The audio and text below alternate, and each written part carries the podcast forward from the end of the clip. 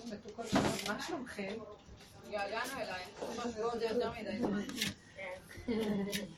אני רוצה שיתגעגעו לדרך ולהשם. אין דבר, אני שליחה, הלוואי ואני אזכה להיות שליחה לזה. אז מה את עכשיו? אה, אני לא יודעת אם אני עושה את השליחות בנאמנות. כי אני גונבת, אני יודעת שאוהבים אותי. אני רוצה לבוא רק את השם. אם את לא היית אוהבת את זה, לא בני אדם. לא, אבל אני צריכה, אני אגיד לכם, זה נכון, זה עובר דרכי ואני רוצה להעביר את זה להשם ושזה יהיה הקול שלו. להגיד לו, זה שלך, זה בטבע עובר אליי, טוב, אנחנו נחזור לדרך. באמת. אה, תדעו לכם שאין דרך אחרת. זה דרך האמת, וזהו זה. וכל השאר זה קשקשות ומה שנקרא פלספות של עץ הדת, ודבר שצריכים להבין אותו. אנחנו נמצאים בעלמא דשיקרא, זה לא אני אומרת, זה דברים ידועים. חז"ל אמרו, עדכן עצמך בפרוזדור כדי שתיכנס לטרקלין. פה זה הפרוזדור, פה זה הכנה, פה זה המעבר, פה זה עולם הצל של הדבר, זה לא הדבר בעצמו. קשה לנו להבין את זה, כי הכל כאן נראה מוחשי, כאילו כאן זה העולם. פה זה עולם הקליפה, וכמו הצל של הדבר, ובעולם אחרי 120 זה האמת, שם זה החיים באמת, ופה זה רק הצל של החיים. פה שולטת תוכנת עץ הדת, הדמיון, שלפני שחטאו בגן עדן, אז איך שהיה בגן עדן, לפני החטא, זה העולם היותר אמיתי הראשוני. גם משם עלו למדרגות יותר גבוהות. אבל קודם כל זה היה העולם היותר נכון. עולם שהייתה גילוי שכינה בו. עולם שהשכל הישר היה עובד, שכל אלוקי. עולם שלא היה דמיון. עולם שהיה, מה פירוש גילוי שכינה? הבן אדם היה רק צינור, ובתוכו היה הארה של חוכמה, של בינה, של טוב, של גבורה, של שפע, מלכות, עד אליהם הכל, והם רק הושיטו יד והכל יסתדר. אם בא להם מחשבה, המחשבה מיד יצאה לפועל, בלי שום מאמץ, בלי מאבק, בלי כוח של התנגדות ומלחמות. אה, לפי התוכנית, אנחנו לא יכולים להבין את הזמן שלהם אז בגן עדן, זה לא כמו הזמן שלנו, הם היו אמורים להיות שעה. בגן עדן לעשות תיקון למצב הזה שעה, שהכל מגיע עד אליהם והם אומרים וזה נהיה, ואחר כך לעלות למדרגות אחרות שבכלל זה תודעות יותר גבוהות וקשה לנו להכיל, של מדרגות של יסוד העין, אין סוף. מה קרה? במקום שיעשו את התיקון הזה וימשיכו הלאה, לעלות במפקדה שממנה כל העולמות נבראים והחוכמה נמצאת שם, יסוד התורה העליונה, בא הנחש, פיתה אותם והם ירדו, בדיוק הפוך. הם ירדו בשעה הזאת, שיגמרו את התיקון, היו צריכים... הוא נכנס באמצע, והם נפלו למצב של איך שאנחנו היום, לתודעה של היום. מה זה התודעה הזאת? תודעה של דמיון, עם תחושה של אני קיים, אני מציאות. אם אני חושב, סימן שאני קיים. היה איזה פילוסוף אה, שאמר את זה. אם אני חושב, סימן, זאת אומרת, יש אני, כן. מי חושב אם לא אני? וקודם לא היה אני, ידעו שאם יש מחשבה בבריאות, זה השכינה, זה אור אלוקי, ולא קשור אליהם כלום. תחושת האני לא הייתה עצמית. זה היה התמזגות, אין אני עצמי. השני היה אומר משהו, זה בדיוק כמו שהאדם בעצמו אמר, והיה התחברות, ולא היה קנאת איש מרעהו, ולא תחרות, ולא שנאה, ולא התגוננות, ולא מלחמות. עכשיו, כשנכנסו למצב הזה, אז הנה, אנחנו פשוט בדרך הזאת לומדים את המנגנון של התכונה, התוכנית החולה שבה אנחנו נמצאים, היא קוראת לה חולה. כי לא, לעומת מה שהיה קודם, זה תוכנית חולה. היא, אני מנסה עוד פעם למחזר ולשחזר אחרי הרבה שנים של עבודה, ודיברנו, והשם נתן בהירות לראות אותה, פשוט להסתכל איך אנחנו רואים, ואז אני רואה. תחושת דמיון האני, א', יש לנו תחושה שאנחנו מציאות, יש לנו איזה קיום פה, משהו זורם דרכנו, אבל ישר התוכנית גונבת ואומרת, זה אני. גם השפה נוצרה כתוצאה מזה. השפה בגן עדן הייתה אחרת. היא נגנבה למציאות של אני, אתה, הוא, הם, ריבוי והתייחסויות שונות. השלב הבא, זאת אומרת שיש כאן דמיון של ישות. עכשיו, אחרי שיש אני, שהוא מחולק לשתיים, כן ולא, טוב ורע, דרך אגב, גם לפני כן הבריאה הייתה מחולקת לשתיים. אז מה אם כן נהיה כאן השינוי? כי זה יסוד בעולם של הבורא. מרגע שהבורא יתברך, עלה בדעתו לברוא, לברוא עולם, כבר נהיה בורא ועולמו. אז יש כבר שתיים. וזה בסדר. אין בעיה עם הדואליות. אבל מה עשה עץ הדת? הדואליות יצרה אצלו עכשיו אפשרות של דבר והיפוכו. זאת אומרת, הוא מאוים מהדבר ההפוך שלו, כי יש לו ישות. והישות שלו רוצה ככה, אז עכשיו יש משהו אחר שמפריע לו. הוא לא יודע להשתלב עם ההפכים. הוא לא יודע שגם זה אפשרות וגם זאת אפשרות. לא. הוא אמר לי, ככה שמתם לב איך אנחנו... ישר אנחנו מאוימים. בוא נגיד, במחשבה של הדבר, ישר אנחנו מאוימים. השלב הבא זה ההתרחבות של אותה מאוימות. נהיה הרגשה, התרחבות של פרשנות והבנות והשגות ובלבולים וספק באמצע, כן? אני... אני לא הבנתי מה זה העולמות האלה שהבורא זה היו עולמות קודמים לפני הבריאה הזאת של ששת אלפים שנה, שהיא נקראת עולם התיקון. לא, אמרתי שתי עולמות, כאילו הבורא והנברא. כן. לא, הבורא הוא הבורא, הוא המוחלט. כן. אין עוד מלבדו, יסוד העין. חוץ מזה, עלה בדעתו לברוא עולם, כי אין מלך ולא עם. ברגע שהוא ברא עולם, כבר נהיה שתיים, יש בורא ונברא. אז הדואליות היא קיימת ביסוד הבריאה העליונה. אין בה בעיה. וגם שהוא אמר לפני חטא עץ הדת, אה, שצריך שיהיה זכר ונקבה, שטוב שיהיה זכר ונקבה. זה גם כן, כל הבריאה היא זכר ונקבה. וזה בסדר, זה שני יסודות חשובים והם לא סותרים זה את זה. אבל עץ הדת, הפסיכולוגיה שלו היא שזה סותר. פרשנות של מאוימות, כי כל דבר מאיים על האני שלי. אז רק מישהו אחד מבין השתיים צריך לשלוט, כן? וצריך שיהיה אחד מתחת לשני. כי בעולם של האמת יש השתוות הצורה. לא יש מקום ולה יש מקום. זה תכונה וזה תכונה, והתכונות עובדות ביחד בלי סתירה. מי הוא הכוח שמחבר ביניהם? הכוח האלוקי מחבר בין התכונות. אבל עץ הדת עשה משהו הפוך.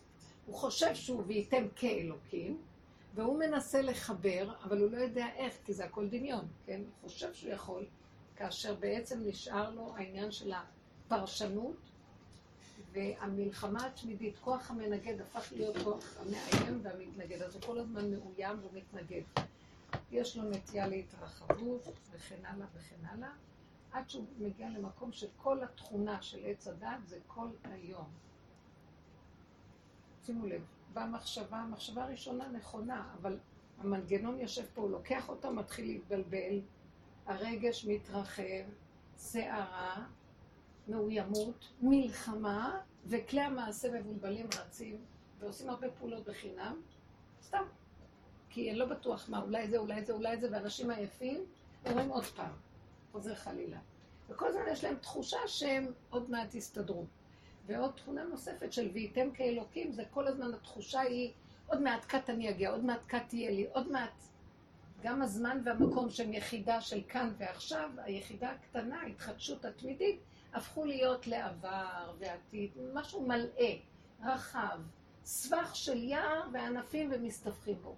איל אחר נאחז בסבך בקרנף. ככה אנחנו רואים בתוכנית הזאת.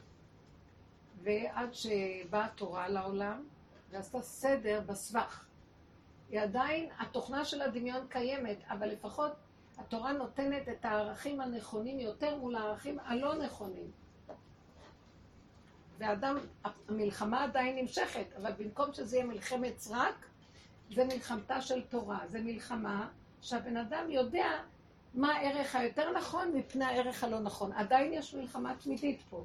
עץ הדת זה מלחמה תמידית כל הזמן. עדיין האישה מול בעלה זה שני כוחות מנוגדים. ואם לא באה הגמרא ואומרת מה תפקידו של הזכר, מה תפקידה של הנקבה, ומה צריך להיות איך, וזה רצון התורה, היינו כל היום רק הורגים אחד את השני. מה שבמילא זה קורה, רבותיי, מה אתם חושבים? אפילו שיש תורה. וכאילו, הכל נראה כאן כאילו, כאילו לא. וזה המהלך של עץ הדת. ואז עכשיו, מה אנחנו מתבקשים לעשות, להגיד? אנחנו עייפים, סוף הדורות. התוכנית הזאת של התיקון של עץ הדת חייבת להיפסק ולחזור למצב שהיינו קודם. כי זה סוף האלף השישי, חוזרים לשבת, מה שנקרא, שבת, יום שכולו שבת. האחדות בין שני ההפכים, זה השבת. יש שלושה ימים בהתחלה, שלושה ימים בסוף השבוע, והשבת היא הקו של האמצע שמחברת את הכל, וזה מקומו של השם, גילוי שכינה. השכינה תחזיר אותנו לקו האמצע. אז עכשיו, מה שאנחנו עושים בדור הזה, אנחנו מנסים לראות איך לחזור למצב הקודם. התוכנית, העבודה שלנו זה לא איך להיות סור מרע ועשה טוב. כל הדורות בררו בתוך תוכנת עץ הדת, גם התורה נפלה לתוכנת עץ הדת. הלוחות הראשונים היו מעבר לתוכנת עץ הדת, כאילו חירות ממלאך המוות. והתגלה השם ואין עוד מלבדו, וכולם ראו נגמרה המלחמה.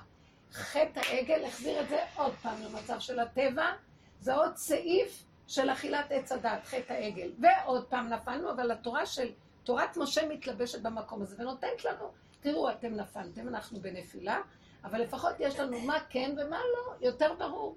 הגמרא והמשנה מבררת מה מותר ומה אסור ומה פסול ומה טמא ומה טהור וכן, כל העניין הזה. עכשיו, במהלך הזה, כל הזמן יש מלחמה תמידית, אנחנו צריכים להיזהר מה טמא ומה טהור. וכל הזמן יש לנו גדרים, סייגים, זה כל התורה מלמדת אותנו.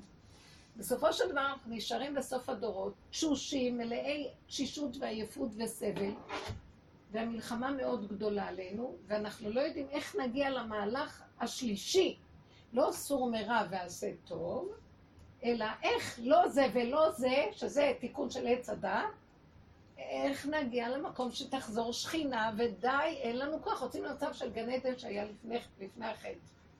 אז עכשיו, מה שבאה התוכנית הזאת שאנחנו עובדים עליה, אומרת מצב כזה, לקראת הסוף, אתה צריך לרדת לשורשים של תוכנת עץ הדת. אה, התורה שניתנה היא מבררת מה שנקרא בשמיים, בחלק של השכל של התוכנית, שזה הדעת.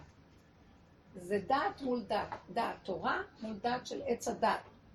אבל השורשים במידות, ביסודות, שזה חדר המכונות של האונייה, למטה זה המידות, זה עבודה שאנחנו עושים. כלומר, הגברים והחכמים עשו את התיקון בסבך של הדעת. אבל בשורשים של המידות נשארנו גם כן, עץ הדעת הוא גם כן תקוע בשורשים של המידות. והדרך הזאת אומרת לנו, אתם רוצים את האמת? עכשיו, כמו שהחכמים נכנסו בתוך הסבך של השקר בדעת ובררו והוציאו הלכה פסוקה, אנחנו נכנסים בסבך המידות והאירועים היומיומיים בין אדם לחברו, בין אישה לבעלה, בין האימא לילד, בין ביני לבינך, בין הסובב, ביני לבין עצמי, ומתחילים לראות את השורשים של הקלקול שיש בתוכנית הזאת, שממנה אני סובלת, זה לא מהשני, זה מהתוכנית שמעקשת אותי. לא השני זה הבעיה שלי, זה הדמיון שלי עליו. זה ההתרגשות שלי ממנו, זה הפרשנות שאני מפרשת את מה שקורה פה. זה עקב אכילס של הכל. ואז אנחנו בדרך הזאת יורדים לשורשים והכלל הנקוד בידינו, שאין אדם רואה את הנגעים של עצמו בשורשים, השני מראה לו, לכן אנחנו צריכים להיות באינטראקציות בעולם, אין עניין אצלנו ללכת על איזה הר באיזה מחצלת, זה בין להישאר בבית עם הבעל, עם הילדים, במצב, כל המצבים האלה הם הם הלחם שלנו להגיע לשורשים. לכן זה המקום, כמו שגם בעולם התורה, כל עולם התורה הוא פעל בתוך הגויים, ובתוך, אנחנו גלינו ובתוך הגויים בררו את הדעת תורה.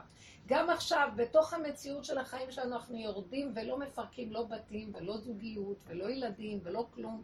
תדעו לכם, דרך האמת היא בתוך הקלחת של החיים. זה לא לברוח ולהגיד, אה, אני יושב בשלווה עם עצמי. זה לא חוכמה, זה בריחה. ואז במקום הזה את מתחילה לראות שהכלל הנקוט השני הוא רק המראה שלי. הוא מראה לי איך אני נראית, וואי, איזה סערה יש לי ממנו, ואני יודעת, אני יכולה להצדיק את עצמי ולהאשים אותו. אבל זה נקרא, אתה רוצה את הצדק, אתה לא רוצה אמת. האמת שאתה קשור בכל הדבר הזה. עזוב אותך מהאמת, מהצדק עכשיו, ומהרעיונות בשמיים. צדק משמיים נשקף. אבל אמת מארץ תצמח. מתוך אחד אתה רואה את כל הנקודות האלה, ואתה צועק, ריבונו של עולם, אוי לי, כי נדמתי אני מלאה. דמיון. אני סוערת, גועשת, צונאת, כועסת, דנה את השני והכל, וזה הכל. אני, בתוך האני הזה של הקליפה של עץ הדת יש נחש שהוא כל הזמן רוצה, יש לו נצחנות, וכחנות, הוא מבוהל שמישהו ייקח לו את המקום שאף פעם אין לו. הוא כל הזמן אומר עוד רגע קאט והכל יסתדר לי ואף פעם לא יסתדר לו. כל היום הוא נשען על העבר או על העתיד, ואף פעם אין לו עבר ולא עתיד.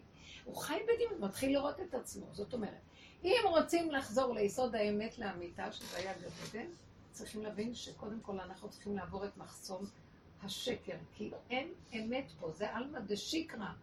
ולהודות שבשקר שלנו, ומאחורי השקר יש את הגילוי של האמת. אי אפשר לחפש אמת, חבל לכם לזמן, אל תחפשו אמת, כי אין אמת. אין פה אמת! אבל מה? כשאת נתקלת ואת גועשת ויש לך את ההתרגשות מהדבר, כאן קבור הכלב, זה את. אם את מודה, מתעקשת עם הנקודה שלך, עוזבת את העולם, הכל קשור רק למה שקורה פה, את מתחילה להבין שבעצם בתוכך יש איזה נחש קדמוני. אני הנחש, אני גיליתי, אני עמלק בכבודו בעצמו. אני מקנאה, אני גיליתי, אני, באמת של האמת, של להודות בפגמים שלי ולייחס אותם לעצמי ולא לשני, שבסוף גם אפילו ראיתי שגם לא אני, זה כובע שהלבישו עליי, זה גם לא אני באסנס המהותי שלי. במהות שלי אני ילדה קטנה, נסיכה, לא קשורה בכלל לכלום, ילד שרק נולד. אבל העץ הדעת הזה, שהתלבש עליי וזכוכית מגדלת גדולה, מפלצת יושבת אצלי, והיא עמלק. אתם יודעים מה גיליתי? שאני לא סובלת, אני אמרתי כל החיים שאני אוהבת את השם, אני עבד השם, אני מתה על השם, מילדות אני אהבתי אותו. בסוף גיליתי שאני אוהבת את עצמי, לא את הבורא. נדמה לי שזה הבורא, וזה הכל דמיון, כי אם רגע אחד הוא לא יעשה את מה שאני רוצה, אני שונאת אותו על המקום, והוא לא קיים בכלל בעולמי, ואני אגדף אותו. ואז ראיתי את העמלק שבתוכי, שהוא זה שמרד בקונו, והוא במקום השם, וייתם כאלוקים. זה פרעה שאמר. מי זה השם? לא ידעתי מי זה השם. לי אורי ואני עשיתיני. אני ראיתי את המקום הזה אצלי.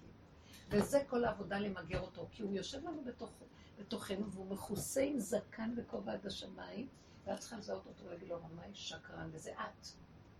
ולא לפחד ולא להתבייש, ושאת תגיד, כן, אני הכי גרוע שיש בעולם. וגם אחרי כמה זמן, את עכשיו צריכה לעבוד על זה שלא תישברי שאת כזאת גרועה, בעולם שכולו רק חיובי, ותודה חיובית, ואנחנו אנשים עליונים, מה פתאום שאנחנו גרועים כאלה? רבותיי, רוצים אמת? תפסיקו. תגלו את הביוב, ותודו באמת. והשלב הבא, לא להישבר, כי זה גם האגו נשבר למה שהוא חושב שזה משהו, משהו. ואמרתי, גם זה רמאות, זה נבלה וזה טרפה. ואז אני נוגעת באסוס הפשוט של ילדה קטנה שלא קשורה. ואני רואה שהכובע הזה זה רק דבר שהלבישו עליי והוא זז, עכשיו הוא כבר לא מקובע כמו שהיה קודם. הוא מתחיל להתרופף, ואני יותר ויותר מזדהה שזה בכלל לא אני. אפילו אם יוצא לי כעס על מישהו ברגע אחד, אחרי רגע אני אומרת, זה לא קשור לבכלל, זה, הש, זה השודד שיושב בתוכי, ותציל אותי ממנו. זהו, אני כבר לא ארד על עצמי, אנחנו נגיע למקום שנקבל את עצמנו בשלווה ואהבה, וכמו ילד קטן מתוק שאין לו כעס על השני, על עצמו גם לא, אין לו שום עבודה, נגמרת לו עבודה. ואז הוא נשאר ילד קטן בלי עבודה, גולם של השם, שהשם נכנס בתוכו ככלי, הוא מתחיל לחזור למצב שהוא היה כמו בגן עדן. ועכשיו, הוא עדיין בעולם, אבל הדבר המעניין, וזה השלב האחרון, הוא כבר לא אכפת לו. כי המוח שלו נופל, היום אני נלחמת על רעיון כזה או כזה, ואני עושה מלחמות אידיאולוגיות, לא אכפת לי מכלום, העולם לא שלי בכלל. אני גולם קטן שמתהלך פה, ויש, אין, אין עוד מלבדו, שינהל אותי ויעשה מה שרוצה, הנה הגולם שלי, הנה הידיים הרגליים. והוא נכנס במקום הזה והוא משתמש בנו כשליחים לעניין שלו. את הולכת בכל מקום, את בעצמך גולם, איפה שאת לא הולכת, הוא דרכך מביא ישועה לאנשים, או מכה את האנשים דרכך. וזה לא את, שלא תחשבי לרגע שזה את. כי דרכך הוא פועל. וידיי לא שפכו את הדם הזה. אין אני. אבל מה עם המידות שלי? אין שם מידות כבר. את לא מבינה, זה הנחש וזה לא ייגמר. אני ראיתי, זה לא ייגמר אם אני אדון את עצמי. הוא יהרוג אותי. אבל אני עובדת על המידות. לא לעבוד, שם כבר לא עובדים. את עוד עובדת במקום לא שאני עוד קיימת. תקשיבי, אנחנו, אני מתארת עכשיו. איפה זה שמה? אה, שמה? לא, זה פה. את שמה. פה. אני אה, שמה. כן, עץ הדת חושב שהוא אני, אז הוא שם, הוא בדמיון, וייתן כאלוקים שם, שם, שם, כה, כה, כף הדמיון. כשאנחנו נכנסים בגולם, כלום. מי שיבוא אליי בטענה, למה הדלקת אור שבת? אני אגיד, לא יודעת, דרכי נעשה, אני לא יודעת מי עשה את זה. ובאמת זה יהיה כמו ילד קטן, לא דנים אותו. ואם את תפלי על עצמך ותדוני את עצמך, את המקטרג הראשי של עצמך, תדעי לך, דמך בראשך. אסור לך לקטרג על עצמך במקום הזה. כלום. גולם ולא יודע שום דבר. זה מדרגה. אבל זה לא מדרגה, זה כאילו ירידה מכל המדרגות, הפוך. באמת אין מדרגות, יש פשוט, עולם פשוט, אור פשוט. לאט לאט לאט לאט, תבינו מה אני מדברת. עכשיו אנחנו נגענו בנקודת התשתית, אבל באמת באמת פה יש דרגות שונות ויש כל מיני חבר'ה שהגיעו לפני ואחרי, אבל אני יודעת, מי שכבר עובד הרבה שנים מבין מה אני מדברת על היסוד של הגולם. כי אנחנו עוברים מעברים שאני נשחטתי לראות מה אני כזאת, זה אני השטן. זה קשה מאוד. היו לי ימים שלא יכולתי להרים את הראש במיטה. מה? אני צדיקה, איך יכול להיות? אז אמרתי, את רוצה אמת, נכון? את חייבת לשחוט את כל הרשע הזה שחושב שהוא רשע. וזה ימים קשים, כי את שוחטת בעצם את עצמך מזה. זה בתוכך תודעה שהיא דמיונית חזקה, ואנחנו חיים בדמיון, מישהו יגיד לך מילה, את נעלבת, כאילו, מה קרה לך? אמרו לך מילה. כשאת עובדת יותר ויותר, עכשיו מישהו יכול להגיד לי מה שהוא רוצה, אני אצחק ואני אגיד לו, טוב, בסדר. קודם מילה אחת הייתה שוברת אותי, הייתי מתה.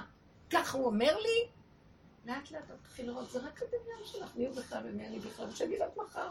ואם השכן אומר לי, אשתו מילה, את נעלבת, ככה אותו דבר, מה זה חשוב כלום פה? מה זה הישות הזאת? לאט לאט את מגיעה למקום, זה גאולה בפני עצמה. שהרגש נופל, השייכות האישית נופלת, לא נוגע בך כלום. אפילו אם נגע לך לרגע, זה נהיה קטן, נעלם, ואת חוזרת לילד הקטן שלך ואין כלום. זה גאולה בפני עצמה, וזה התחלת החזרה, התחלת השיבה למקום של אין עוד מלבדו, ואת רק כלי שלו. אנחנו הקרובים של השם. והוא רוכב עלינו ועושה איתנו מה שהוא רוצה, ובשביל זה נוצרנו. שהשם ברא את עולמו לכבודו ואת האדם שישרת אותו למטרה הזאת. ובינתיים, תוכנת עץ הדת והנחש שנכנס עשה את כל הבלאגן הזה. פה הרובד שאנחנו חיים פה בעולם זה בלאגן אחד גדול שהוא לא אמת, הוא לא תכלית, הוא זמני, וזה נראה הכל אמיתי, והממשלה והמדינה והעולמות והעמים והאנשים, איך הוא נותן יחס לכל דבר וממשות, ממשות ומשמעות, ואין כאן כלום. אוויר פורח. אוויר פורח.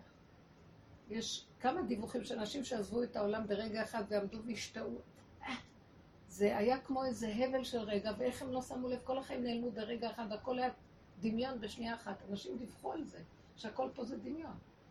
ברגע אחד זה מתגלה, אבל זה כבר מאוחר. אנחנו רוצים, מתוך התודעה של התרדמת, שזה עץ הדת, לגלות את האמת, ולאט לאט לעורר את עצמנו בעולם הזה לפני שנמות. אז בשביל זה התורה אומרת, מות עד שלא תמות. אתה צריך למות בשביל זה, להמית את התודעה של הדמיונות. זה רק התודעה, ולא טיפת דם לא יורדת לך. וזה נראה כאילו, כמה ייסורים. דוד המלך עשה את המלחמה העיקרית הזאת, ואנחנו בדור הזה, שזה דור של דוד המלך, הוא הקים עולה של תשובה, אנחנו שווים, והוא רוצה שכל אחד יעשה מה שהוא עשה שם. והיום יש את הרוח הזאת לעבודה הפנימית הזאת. קודם כל, אדם מגיע לחירות פרטית עצמית. בואו נחזור לזה. על ידי שאלות אני אוכל, אה, בעזרת השם, אה, להמחיש את מה שאני מדברת. נמצא שהדרך הזאת היא עובדת עכשיו על האינטראקציות בעולם בינינו לבין החיים, ודרך זה אנחנו מנתחים ורואים את השקרים שלנו. זה לא השני, אפילו שגם השני שקרן, זה לא אכפת לי. הוא רק הסיבה בשבילי לעבוד, ואז אני רואה שאין מתום בבשרי מפני הזעם, ואז אני נלחם לא להישבר, לקבל אחריות לא להישבר, אחרי כמה זמן גם אין לי חרטה כלום, כי, כי זה לא קשור אליי כאן כלום, כי מי יכול לעמוד בכלל?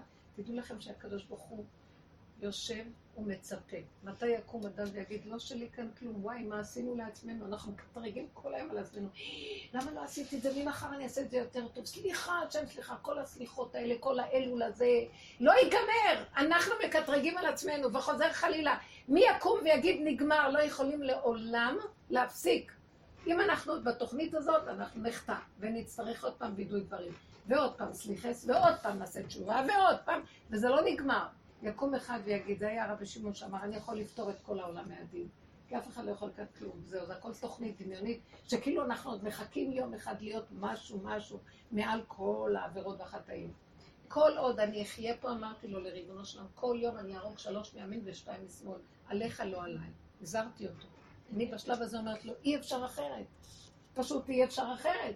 ואז האדם הופך להיות יותר יותר בצמצום ובפחד, אשרי אדם מפחד תמיד. שהוא לא ילך לאיבוד פה. עכשיו, שאני אמרתי לבן שלי, אמר לי, אז את מתכוונת לאנשים החרדים, שהם מפחדים. אמרתי לו, לא. אדם החרדי מפחד. אדם החילוני מופקר. אבל אנשי האמת הם מפחדים תמיד. מה ההבדל בין מפחד למפחד תמיד? אחד החליט, החרדי החליט, אני מפחד מהעולם, שלום, סגרתי, ברחתי לי, לא יודע שום דבר. הוא בגדר מפחד. השני אומר, אני לא מבין עניין, לא כלום, יאללה, הפקר, עץ הדעת טוב, עץ הדעת רע. מה אנחנו עושים? כל רגע מחדש אני צריך לפתוח ולפחד תמיד, תמידי. יש הבדל בין התמידיות, כי יש לך התחדשות בפחד. כאן הוא, הוא נהיה מפחד, מוגדר של מפחד. אולי אתה מפסיד נקודה, כי אתה סגרת וברחת. זה בריחה וזה בריחה, ואנחנו כאן לא בורחים. כל רגע מחדש דריכות, הסתכלות, התבוננות, הודה באמת, לשוב להשם וידוי דברים, וחוזרים ליסוד העין. עוד פעם, עוד פעם. כאן, לא, אני התקבעתי באדם שמפחד, שלום, אני לא רוצה את העולם. לא, אתה בעולם ואין לך לאן לברוח. ואתה עומד בנקודה ואתה על יד העבירה ושם אתה צועק אליו. זה משהו אחר לגמרי. כמה בן אדם הולך חמש קילומטר מהמקום הזה, ושלום עלייך נפשי, אני מסודר. שם יפגוש אותו השטן גם ויפיל אותו. שאתה מסודר. אני צדיק, אני מסודר. קו האמצע הוא הקו של האמת. אתם מבינים מה אני מתכוונת? ימין ושמאל תפרוצי ואת השם תעריצי. השם נמצא בקו האמת, זה קו האמת. וקשה להגיע לשם. והבני אדם רוצים או את החיובי ובורחים מהשלילי, או שהם הולכים בהפקרות על השלילי. ואנחנו לא זה ולא זה. אתם מבינים מה אני מדברת?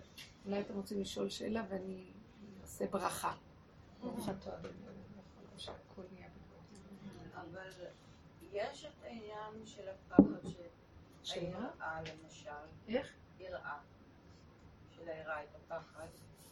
ואז אם יש יהודי למשל שלא מצליח בשבת לא לעשן.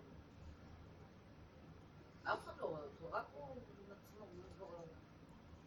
השם אוהב אותו. ירביץ לו, השם ירביץ לו? לא. תדעי לך, זה המוח של עץ הדעת יצר את המצב שאסור לא לעשן בשבת. אה. לא, אבל אל תקפצי לעשות מעשה, רק תביני. לא, לא, לא, היא אמרה יחד איתי. פעם רב אושר אמר למישהי שאמרה לו ככה, אה, מישהי שבאה לבית התבשיל, היה שם בית תבשיל בבית של רב אושר, אה, בדירה סמוכה. ובשבתות היו באים כל מיני, כל, כל השבוע אכלו שם, וגם בשבתות. עכשיו, בשבתות באות שם כל ההומלסיות וזה, ואוכלות שם מתוקות, אבל... ואז הן גם רבות אחת עם השנייה, ואנחנו שם שמח. אז מי שאחראי שם, הגבאי אמר, לא, מי שרב פה, ככה הוא אחראי על ארמון הנשים, כן? וגיא סריס הנשים, אמר, לא ייכנסו הבנות שרבות פה.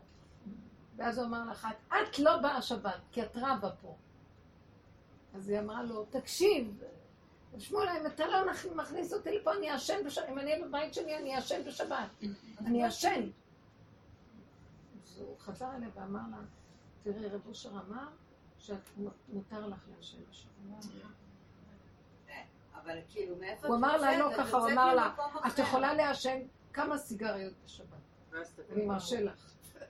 ואז היא נבהלה מזה מאוד. זה לא רק לא יריב, אני לא אריב, תכניס אותי זה איזושהי דוגמה של בן אדם שמנסה לשמור שבת, או כמו שאומרים, מה הוא הולך ביום כיפור וצם ולא שותה וזה, וכל השנה הוא חוטא, חוטא גמור, רשע מרושע. איפה הדקות? את לקחת ככה, את אמרת. והמוח של עץ הדת יש לך. את אמרת, חרדי, חילוני ואנחנו. כן. מי זה לא- אנחנו? זהו. בוא נגיד. בתוך החילונים חרדי יש זה אותנו. העתיד, חילוני זה העבר. טוב, בוא ניקח הדמיה. אנחנו בקו האמצע. מהו קו האמצע? אין עבר ואין עתיד. יש רגע. הרגע, אני משתדל לעשות מה שציוו אותי. אני יכול טוב. לא יכולתי, נפלתי. אחרי רגע קמתי, אין עבר. עכשיו מחדש. אם את עוד אומרת, כל השנה עשיתי עבירות, עכשיו אני אלך ליום כיפור, את נפלת. כי את הולכת בעץ הדת, במחשבה הרחבה של יש שנה, יש זמן ויש מקום. הבן אדם שהולך בדרך האמת, כל רגע יכול מחדש להתחדש, וכאילו לא היה עבר, והוא לא... עץ הדת עושה משהו אחר, הוא דן את האדם, אוי ואבוי לך, כך וכך וכך וכך עשית. אז באמת נכון, אם יש לו עץ אדם, והמחשבה שלו רחבה, הוא ידונו אותו בהחלט. מי דן אותו? גם הוא דן את עצמו. מי זה הוא? הוא המקטרג של עצמו הכי גדול. התוכנה של עץ הדת היא המקטרג הכי גדול. בהחלט מקשיבים לה בבית דין.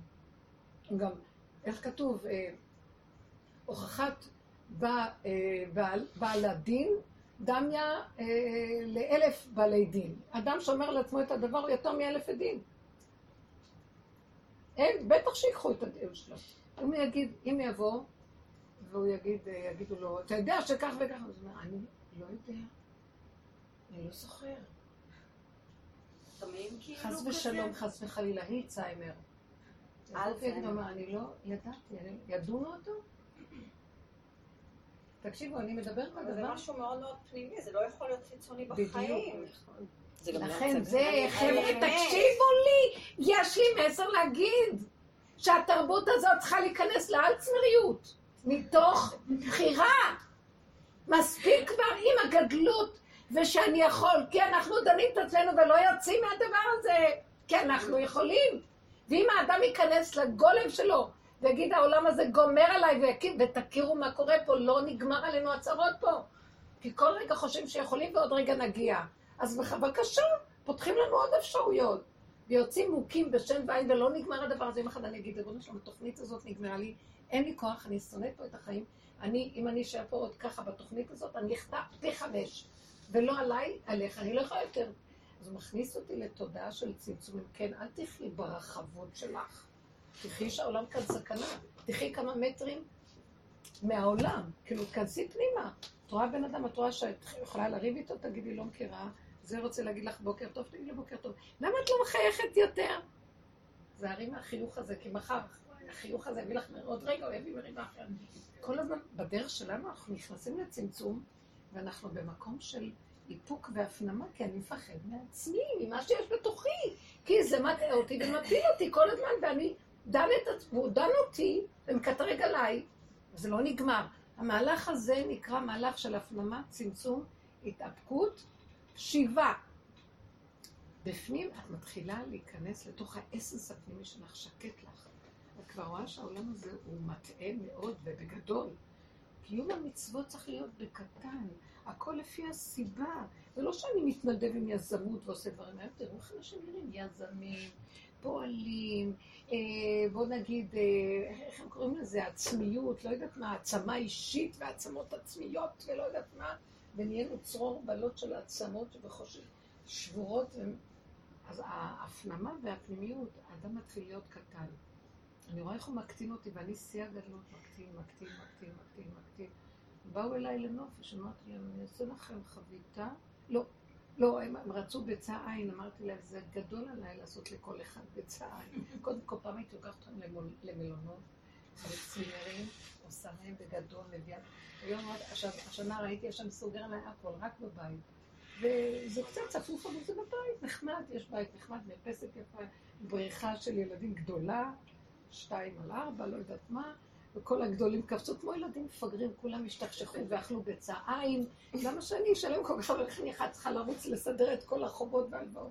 והכל היה כזה פשוט, וראיתי שהוא אומר תצמצמו, תתקטנו, תתמעטו, הגדלתם יותר מדי על המידה. ו... והמהלך נהיה פשוט אמיתי ונהנה מהפשטות הזאת. ראיתי שהכל צריך להיות קטן בכלל. אם את נהנית מזה, הם ייהנו מזה. אני נהניתי הרבה יותר. קודם כל ראיתי ש... הכי שנהניתי זה ש... שהם כאילו התקרבו אליי לאמת. פעם הם היו שואלים, מה, זהו? מה? סבתא, זה מה שנעשה? כן. לאט לאט הם הבינו שזה נחמד. כי התגדלנו מדי, כל מיני דברים, כל מיני דברים ש... זה מדבר לדבר לדבר. אני, אני רואה היום שהכל צריך להיות פשוט. בכלל, אם בא לי, אני אומרת, תזיז את המלח. אז הוא הולך בבוקר לעניין שלו, אני יוצאת להם, לא יגיד לי, אז מה, איפה את? מה את עושה? הוא היה שואל הרבה פעמים. ואז אני מצאתי נכון שיש דברים שזה לא קשור אליך בכלל, מה אני עושה. אתה מקבל את מה שצריך, התפקיד שלי מתבצע, מה אכפת לך מה שאר הדברים? אני שואלת אותך איפה נסעת, לאן הלכת, ושחררתי אותך, אתה משחרר אותי. יש לנו נאמנות לקורת גג הזאת. וכל אחד פועל במלכות שלו, ואנחנו נותנים שנינו דין וחשבון להשם. זה יראה אמיתית. גמרנו, שלום על ישראל. אותו דבר עם הילדים. מה אני צריכה להיכנס להם בכיס, כן עשית, לא עשית, כן עשית. ככה, תבינו מה אני מדברת, הכל הופך להיות צמצום מכוון להשם, כל אחד מתחיל לקבל דרך האמת ודוחות. האווירה משפיעה. במקום שאחד יהיה לשני כי משעמם להם, משעמם הדת, הוא צריך אקשן, הוא צריך כל הזמן לפעול, צריך דעות וויכוחים ונצחנות, הכל שקר. דעות, מה זה דעות? כלום. בואו ניקח דוגמאות נוספות. אני רוצה לשאול. אז את מבינה לעניין הזה? אם הוא דן את עצמו שכל השנה הוא עושה כך, מה פתאום עכשיו הגיע הזמן כיפור? זה בדיוק המקטרג שלא רוצה שהוא ייכנס לכיפור. מה קשור כל השנה עכשיו כיפור? יכול, יש קונה עולמו ברגע אחד, יכול ברגע אחד להיכנס אוקיי. ולחטוף. לתקן לא, את כל אני- הקלקול של כל השנה. מוחצן, כי יש הרבה חילונים שכן צמים בכיפור, וכן... אה, ויש גם עבריינים שצמים בכיפור ונותנים הרבה כסף ל- ל- לזה, זאת אומרת, אבל זה כבר... זה חיצוני. זה- זה קיצוני, כן, זה היה קיצוני, אבל לא, חיצוני. כאילו, הכל זה חיצוני, זה לא הפנימיות של הבן אדם. זה הפנימיות שלו. אה, לא, אם הוא עבריין ויש לו בית בושת ויש לו מחילה ויש לו... מה אכפת לך מה יש לו, מה אין לו? כלום. לא אותי. זה לא מעניין. אני בכלל אין יצאתי כלום, מה... את יודעת מה? לא לדון אף אחד, כי אנחנו לא יודעים כלום. אני יצאתי מהמקום של שמירת שבת. בדיוק. אני באתי מהמקום כן, פשוט, פשוט, אה, קטן. פשוט. פשוט, קטן, כי אני טוענת שלקחנו על עצמנו כרגע עול תורה ומצוות. אנחנו לא בתורה ומצוות, אנחנו בעול. במה? עול תורה ומצוות, כן. אנחנו לא בתורה ומצוות. עד שיקרה. משהו אה, שהוא יבוא מה... ככה בסבבה הכל. אני אגיד לך מאיפה זה יבוא, זה לא תהיי את, זה בורא עולם דרכך מזכה לך למצווה. זה נקרא שאין עול. כרגע יש עץ הדת, כשיש עץ הדת יש עול. יש אני, יש עול. זה המלחמה בין סור למרע ועשה טוב. אז יש עול. אבל אנחנו רוצים להגיע למקום שנגמר העול, וזה שבת. שבת זה הכל של השם, זה לא שלנו כאן כלום. אז אין עול. אז צריך להגיע לתודעה הזאת עם העבודה הזאת. אני. רציתי לשאול. יש את השלב הזה שאת גם אומרת ש... שאנחנו צריכים אה, לפתוח את הפה ולדבר, ולהגיד להשם את הדברים. ויש רגעים שאני אני שומעת את הקול שאומר לי, תדברי, תגידי, ואני בונקר, כאילו לא... כאילו ממש אה, בורחת כזה, מ- כאילו מסתובבת, לא, לא כן. ממש, התנגדות מאוד מאוד מאוד, אה, ואני שומעת את הקול שאומר, זה הדבר הנכון עכשיו לעשות, ולא מצליחה. זה עניין של התאמנות. איך? כאילו טמבלית כזה, אתה יודע, זה מרגיש לך כזה, ככה אני מרגישה. איך את עם הסידור? נראה לי דבילי, כאילו. את רואה, זה מה שאת אומרת שאת מרגישה דבילי, זה הרגעים הביקורת של האלה זה הכל, זה אותו הכל? אוקיי. זה הביקורת של עץ הדעת עלייך. כן. זה לא יפה ככה, דבילית. הוא לא נותן לנו, הדיבור, עכשיו תגידו, בעץ הדעת הדיבור בא מהמוח, קודם יש מחשבה, והיא נכנסת למנגנון של עץ הדעת, ואחר כך היא יוצאת בפה, נכון? בן אדם מדבר, אז אדם יודע מה הוא חשב. בעבודה שלנו, הלב מרגיש, והפה צריך לדבר. בדרך כלל, בעץ הדת, את לא יכולה סתם לדבר. את צריכה את השני, ואז יש חברויות ודיבורים ומנגנון שמבחוץ יפעיל אותך. עץ הדת הוא חיצוני, כמו שאמרת. אז את צריכה חברה, מישהו שידבר. עכשיו, שאת תדברי לעצמך לבד, עכשיו, עץ הדת אומר לך, זה דבילי, אין לך על מה עם מי לדבר. מה את מדברת לעצמך? זה נראה שיגעון, נכון? שמתם לב שכולם היו הולכים עם האוזניות ומדברים לעצמם? אבל העבודה האמיתית היא שאנחנו מתחילים, הבשר שלנו, תחושות והכאבים מהמעברים של החיים, פותחים לנו את הפה, זה נקרא דיבור נפש, לא דיבור מהמוח לפה, מהלב לפה, בפיך הוביל בבך לעשותו, לא בשמיים היא, לא מעבר לים ולא בארץ רחוקה, שזה נקרא עץ הדת. זה הבנות, השגות, הדיבור עם השני. למה? אתה עם עצמך, אתה חברותא של עצמך, אתה יכול לדבר, הבשר מדבר, יש לך מצוקה, תדבר אותה, זה כל העניין של רבי נחמן. והנושא של ההתבודדות. עכשיו את באה, ישר אני מזהה, עץ הדת אומר לך, זה לא נראה.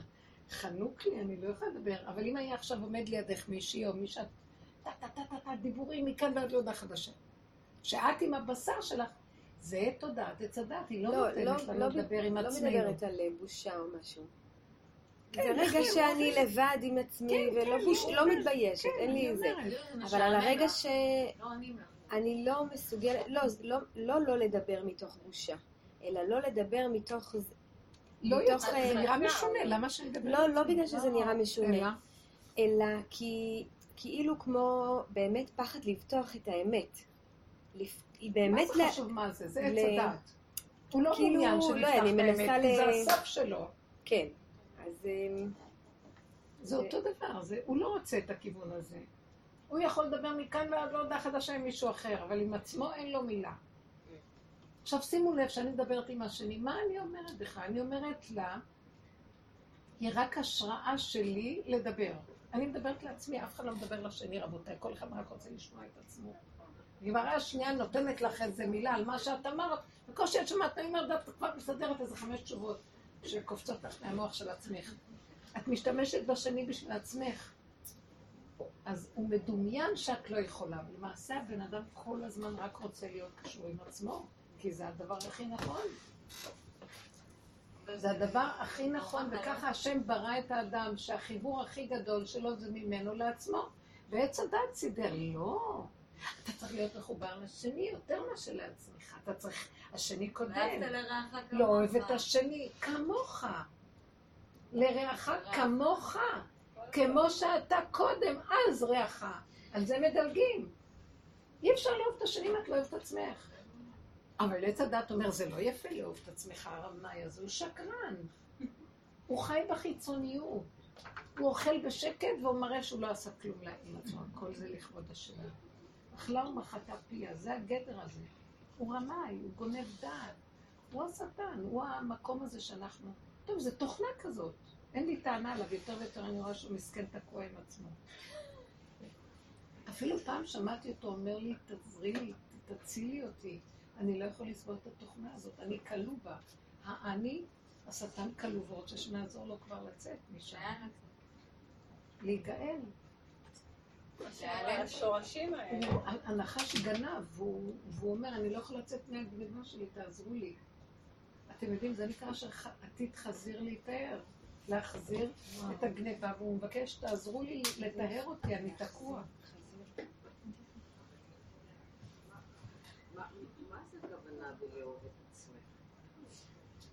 לאהוב את עצמנו, הכוונה זה לא לדון ולשפוט את עצמנו בשום צורה. אין דעת. איך שזה, ככה בסדר גם גמור. זה השלב הראשון. שלי, מה? גם בתוואים הכי גרועים שלי, שכבר אין לך תוואים גרועים. שאין לי סיכוי, שדי כבר, אני לא, לא, אני אשאר אני. בדיוק. הווליום ירד, אוקיי, זה נהיה קטן. נהיה. קטן. אז אבל כבר, זה- היסוד שלי נשאר אותו הדבר. זה לא מידה רעה, לא זה לא. מידה רעה. מתי מידה נקראת רעה? שהיא פוגעת בשני. כשהיא ביסוד הפנימי של עצמה והיא לא פוגעת, היא לא נקראת רעה. היא פוגעת בי. היא לא. פוגעת בנו. אבל היא פוגעת בי, היא צודקת. לא, את דנה את עצמך, זה פוגע בך. היא לא פוגעת בך. בואי תגידי לי דוגמה. תגידי מידה, אבל אני יודע על מה מדובר. לא, אני גם לא מבינה מבינה. לא, לא, נגיד, לא, היא אמרה לי דוגמה, סדר, עניין של סדר. אה, אני אגיד לך, מה- תני אבל דוגמה, סתם. כועסת, אין לי סבלנות לילדים. די, אין לי, אני לא רוצה להיות, לעשות את הדבר הזה. נמאס לי, נמאס לי לעשות את הדברים האלה כל היום, להרים, לנקות, לזה. בא לי לברוח, לא רוצה להתמודד עם זה. כל מיני מצבים של... אה, אני מוצאת את עצמי הרבה במהלך היום ממורמרת. אני אומרת, למה אני לא יכולה להיות בשמחה בכל הכאוס הזה? וזה מקרין על הילדים. כאילו, די, תזוז מפה, תפסיק לשאול אותי, די, לכי, די, אין לי סבלנות. וזה מפריע לי, אבל אני לא יכולה לשנות את זה, כי זה הטבע שלי. יש לי פתיל מאוד קצר, ואני לא יכולה להכיל המון, אני רוצה שקט, די. עכשיו אמרת פעם למיכל, כל הבלאגן הזה, תהיי בשקט. זה לא, לא הולך לי. אני לא יכולה להיות בה. אני יכולה לברוח לעשייה. רוצה כאילו לעבוד על עצמי שאני בשקט, אז אני בורחת. כל הזמן עושה כביסה, אני מנקה, אני מסדרת, וזה כאילו נותן לי לא לרדת עליהם. אה, לא, לא להגיב אליהם כל הזמן. אני לא יכולה יותר. אבל אז את איבדת שי עם עצמך, עם הכביסות והזה. כאילו יותר קל לי להפעיל את הגוף הזה כמו עבד, מאשר להתמודד נפשית מול המצבים של כל רגע מגיעים לי. אז עכשיו. רגע, לא יכולה יותר. יפה. אז למה לא לקבל את זה כמצב הכי נכון ואמיתי? סליחה, תנו לי רגע להסביר. יש לנו תפקיד בבית, נכון? והגעת, הגעת לגבול שהתפקיד שלך כאימא של המשפחה, שרת את המשפחה, בכלכלי, ברגשי, בתפקודי. בחברתי. די. למה את אומרת את הדי הזה? בגלל שזו תרבות שהתרחבה עלינו ביותר מדי. עכשיו היו אצלי הנכדים. הילדים, הנכדים וכל המשפחה הייתה. ואז עכשיו, אני רק קמה בבוקר, אני עוד לא מספיקה לקום, הקטנים האלה קמים נורא מוקדם, ומשכיבים אותם מאוחר כדי שהם ישנו מאוחר, לא עוזר כלום. איך שהם קמים. עכשיו, הם, ההורים כבר מותשים, אין להם כוח, אז הם רצים לחדר, רואים את החדר רק טיפה נפתח של סבתא. סבתוש! עכשיו אני, מה זה מפחדת מהם? פחד מוות, כי אני רוצה לקום, אני רוצה לקום לפניהם, לקחת לי את הכוס קפה.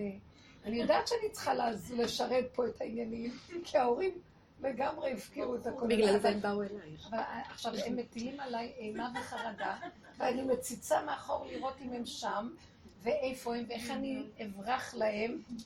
ואז אני בורחת עם הקפה שלי, ופתאום הם שמים לב שאני בחצר, כולם, סבתא בחצר! אחרי מה שלהם. איזה עשר קטנים רצים אחריי. סבתא, ועכשיו רגע, אני צריך זה, אני רוצה זה, סבתא, תתני לי זה, תעשי לי זה. אחד רוצה לשוחח איתי, כי הוא צריך לשאול כל מיני שאלות, הוא צריך תשובות. אחד, אני אנדנד אותו ואני אקח אותו והוא רוצה כבר להיכנס לבריכה וזאת. ואני בורחת לי, אני צריכה את הקצת בוקר הזה עם כמה מילים להשם ואיזה משהו לקרוא קטן וכמה תפילות קטנות, משהו להגיד. לא, אין מקום כזה. ואז אני אחרי רגע אומרת, די! רגע, סבתא צריכה לשתות קפה לבד.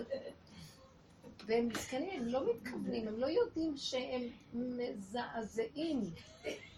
עכשיו, זה התרבות יוצרת את זה, דרך אגב. הם נולדו, מרגע שהם נולדו, הגירויים סביבם בלי סוף. פעם, בדורות שלנו, אני לא זוכרת שהיינו כאלה. למדנו לה- להניח, והיינו עסוקים עם עצמנו, קמים בשקט, משחקים, עובדים. הם לא יכולים, הם צריכים את המבוגרים. כי המבוגרים. מדי הגזימו ביחס שלהם לילדים. מה אתה רוצה לאכול? סליחה, מי שאל אותנו מה אתה רוצה לאכול? אפס היה משהו לאכול בכלל? ת- תזמיני איזה תפריט. בטח שהילד ישגע אותך את זה, אני לא רוצה את זה, אני לא רוצה את זה.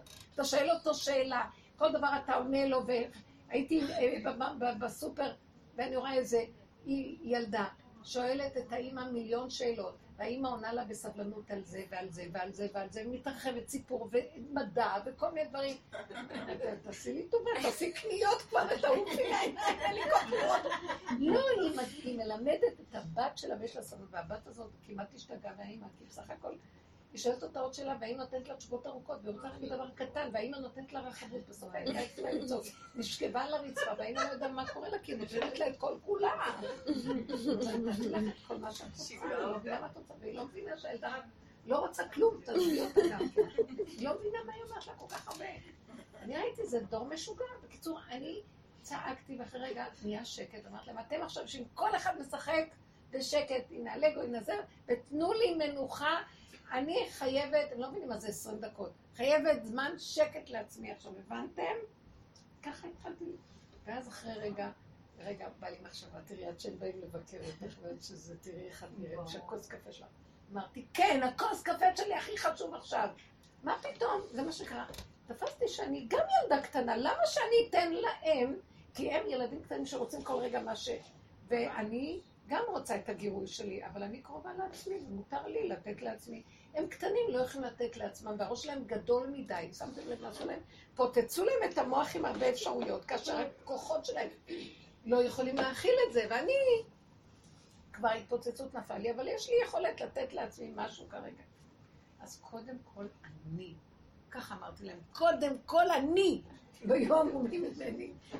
להם כמו ילדה קטנה. הם הלכו בשקט, והבינו אותי מאוד, קודם כל אני. כן, אבל הרבנים שלחת אותם, ואז הם אה? מעסיקים אבל את עצמם. עושים לך בלאגן בבית, וזה. מזיז, וזה. קופץ, וזה רגע. שיקפצו, שיעשו, היה לי שקט. אחר כך ראיתי איזה מצב נתון כילדים מקולקלים. עכשיו, מה רציתי להמחיש לך? לא סיפור על עצמי. לאהוב את הנקודה שלי ול... ולא לוותר עליה. עכשיו, הם לא מקשיבים לך, תעמדי על עומדך. לא מעניין אותי אף אחד, ולהיות אמיתית עם זה. סליחה, קודם כל את רואה פיקוח נפש, אף אחד לא בפיקוח נפש. אה, אף אחד לא הזנחת אותו, פשוט הם משוגעים כל רגע עם גירוי אחר. ממש, לא מוכנה. סליחה, תהיי. חזקה, אתם לא קיימים כרגע, קודם כל אני, שלום, שקט. אבל יש הבדל אם אבל את תשלמי לזה אחר כך בריבית עם הבלאגן. איך? מי? לא, אבל אל תגיעו באיזה לקריזה, אה, כי הקריזה נוצרת מזה תסכול. שהתסכול מזעזע. ואז את צריכה. להגיד, לא, תעצרי את הצעקה. לפני ת- לזהות תגידי. תעשו ככה. אני צריכה לעצמי, וקודם כל אני. אז לא תצא לך הצעקה. כי הצעקה יוצאת כי יש לך תסכול מזה שאת רוצה לשרת אותם, וגם את גם צריכה לשרת את עצמך, וביניהם אין לך כוח לשני הכוחות האלה. אז ישר תגידי, קודם כל אני. אם באמת הילדים לא רעבים, ואם הם לא במצב של אצילות, לא כן? חסר להם כלום. לא חסר להם כלום. בשלב הזה לכי, תלמדי זכות על הנקודה שלך ותשארי בה. ו... אה, ילדים קטנים מבינים ילדים אחרים. כשההורה מנסה לרצות את הילד, הם לא מבינים, הם ינצלו אותו ויבואו אליו בטענות. אבל כשאת אומרת, לא, קודם כל אני, אני הכי חשובה עכשיו לעצמי. הם מבינים את זה והם יושבים בשקט ומחכים לך עד שתתפני אליהם משהו. אם את מת- אם את מתגמלת, אם את יודעת לתגמל, להיות אסרטיבית ותגמולנית. להיות אסרטיבית בנקודה. זה הדרך מביאה אותנו לזה שהייסורי מצפון נופלים, והחשבונאות נופלת, וסליחה, אתם לא ילדים לבד, גם אני ילדה קטנה שצריכה לעצמי עכשיו משהו. מה עושים עם ילדים צועקים? צועקים, אני לא יכולה לשמוע צעקות. רבים. צועקים. את צריכה לשבת אצל חברה שלי בסעודת שבת. מי יוצא רק יותר? הסבא או הילדים, זה הכל. תעשי צעקה אחת איתם. תגידי, אתם צועקים, בואו נצעק כולנו ביחד, אה, כולכם תצעקו ויירגע. אז יש לי שקט, אבל מה קרה זה רב איתו, וזה נקרא איתו, וזה בלאגן. תתני לזה ממשות. כל פעם שיש לך הפרעה מזה, תחזרי לעצמך, תצעקי להשם, אני לא יכולה לסבול את הצעקות. הסערה הגדולה, אני לא יכולה להכיל אותה. תעלי אליו את מה שקורה לך. הם רק המראה שאת לא יכולה להכיל את הסערה. הנר, הנר, הנר. זה מאוד עוזר, זה מאוד עוזר. תזיזי את הנר מהסביב. למעלה, למעלה. לא, לא ככה. שלא... שב, שב. לא, תקשיבו רגע. קחו את הרגע של הסערה, תלמדו זכות על עצמכם. אל תגידו, איך את לא יכולה לשאת כלום, כי ברגע של עץ הדת, חושב שהוא גדול, יכול להכיל הכל.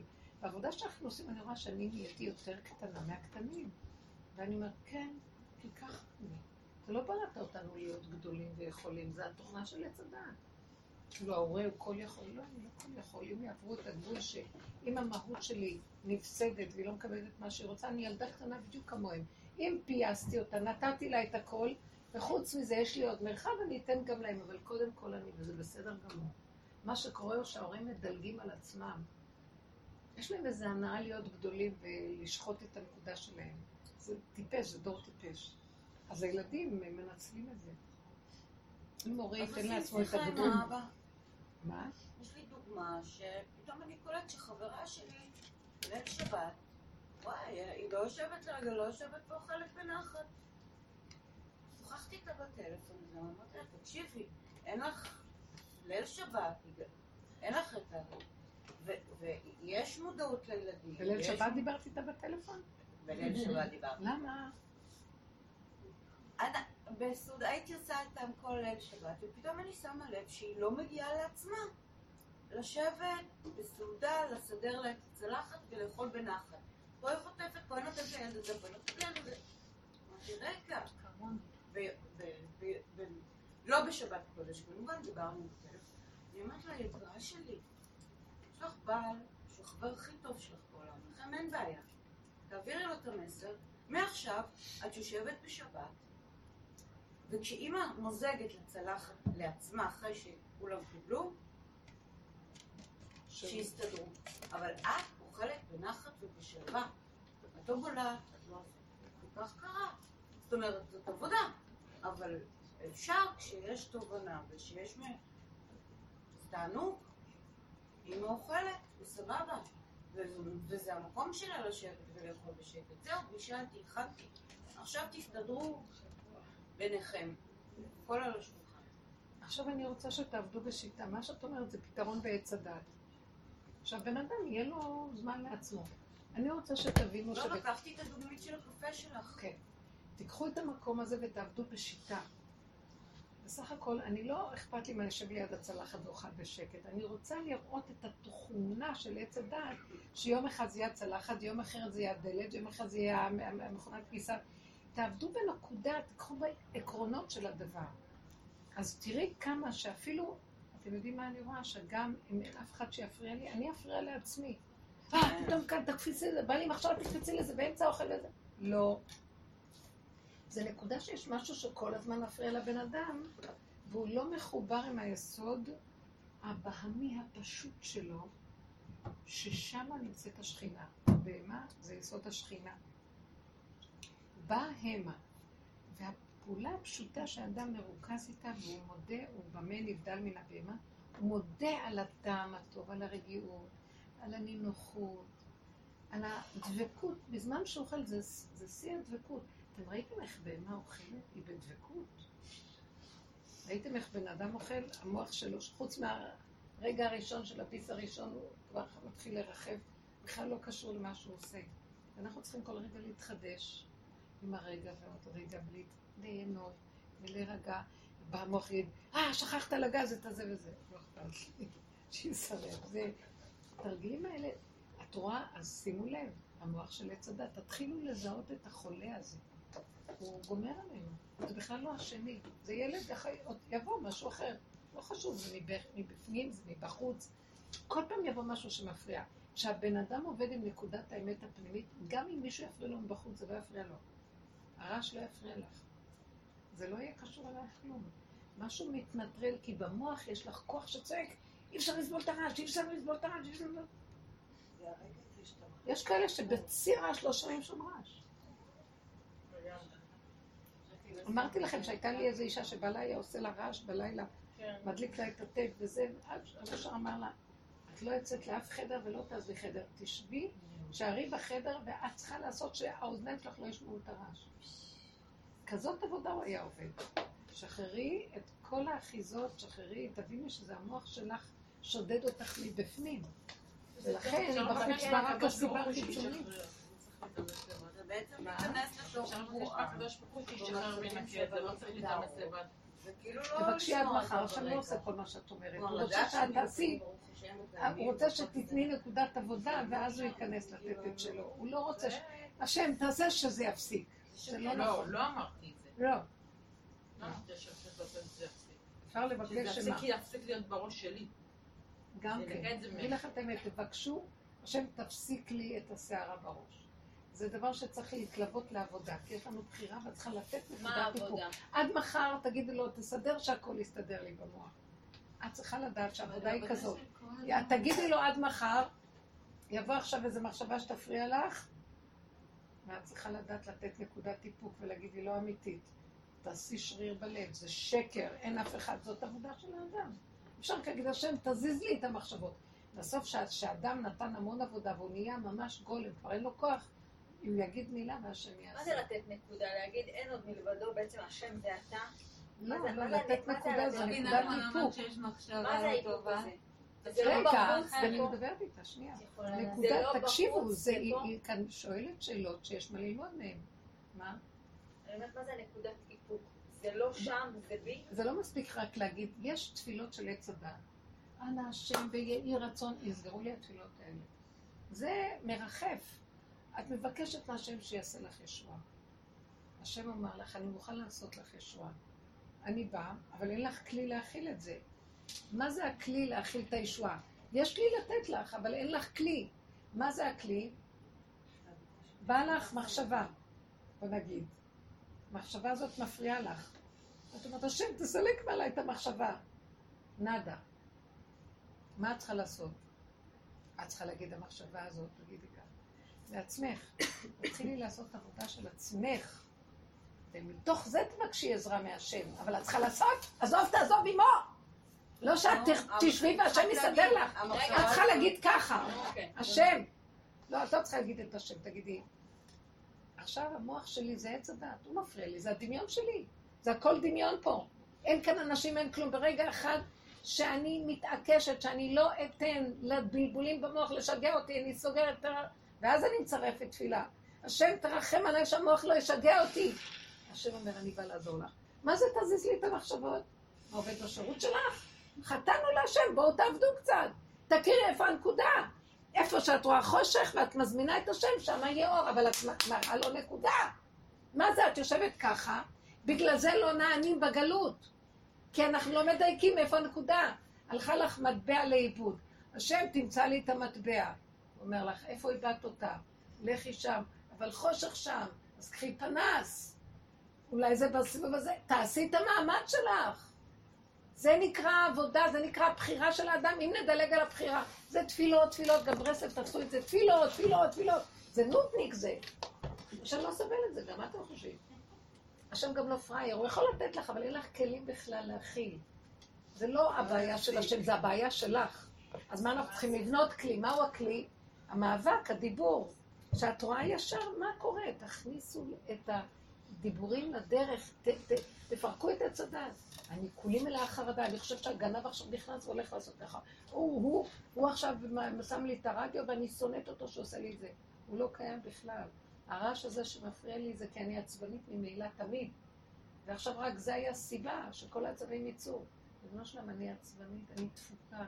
המוח שלי הומה בסערה, ולא חשוב מה שלא בא מבחוץ, זה רק מר... מגדיל לי את האש, וזה רק מראה לי שקיימת אש כבר גם קודם. תראה איך אני תקועה, תרחם עליי, מה אכפת לי כלום? אם הייתי קשורה איתך, מחוברת בצמצום הנכון, שעולמות יחרבו, לא הייתי רואה כלום מולי. הייתי רק רואה אותך, אתה מגן עליי ועוטף אותי, אל תעזוב אותי. אז את מראה לו איפה הלכלות שלך. אני תקועה בתוך ים של סערה. זו תרבות שהסעירה אותנו עד כדי אימה וחרדה, והתוודו את חטאותם לפני השם, זה עבודת יום הכיפורים. את לא באה ואומרת לו, תתקן אותי על חטא שחטאנו, ועל חטא כזה, ועל חטא כזה, ועל חטא כזה, ועל חטא כזה, ועל חטא כזה. את חייבת להגיד לו, כי בתוך החטא שאת מוסרת לו, משם הוא נכנס, הוא עושה לך ישועה. על מה הוא ישב? האוויר? הוא יושב על כלי. תני לו את הלכלוך, הוא יביא לך אור. אתם לא מבינים שזאת האמת? בעץ הדעת של התיקון של התורה בגלות, אין לנו אמת, יש לנו ידע, דעת, דעת תורה, אין לנו אמת של תורה. תורה לאמיתה אין לנו, זה נקרא עוד גלות. למה אנחנו מחכים שכבר תבוא גאולה? שתהיה אמת בתוך התורה?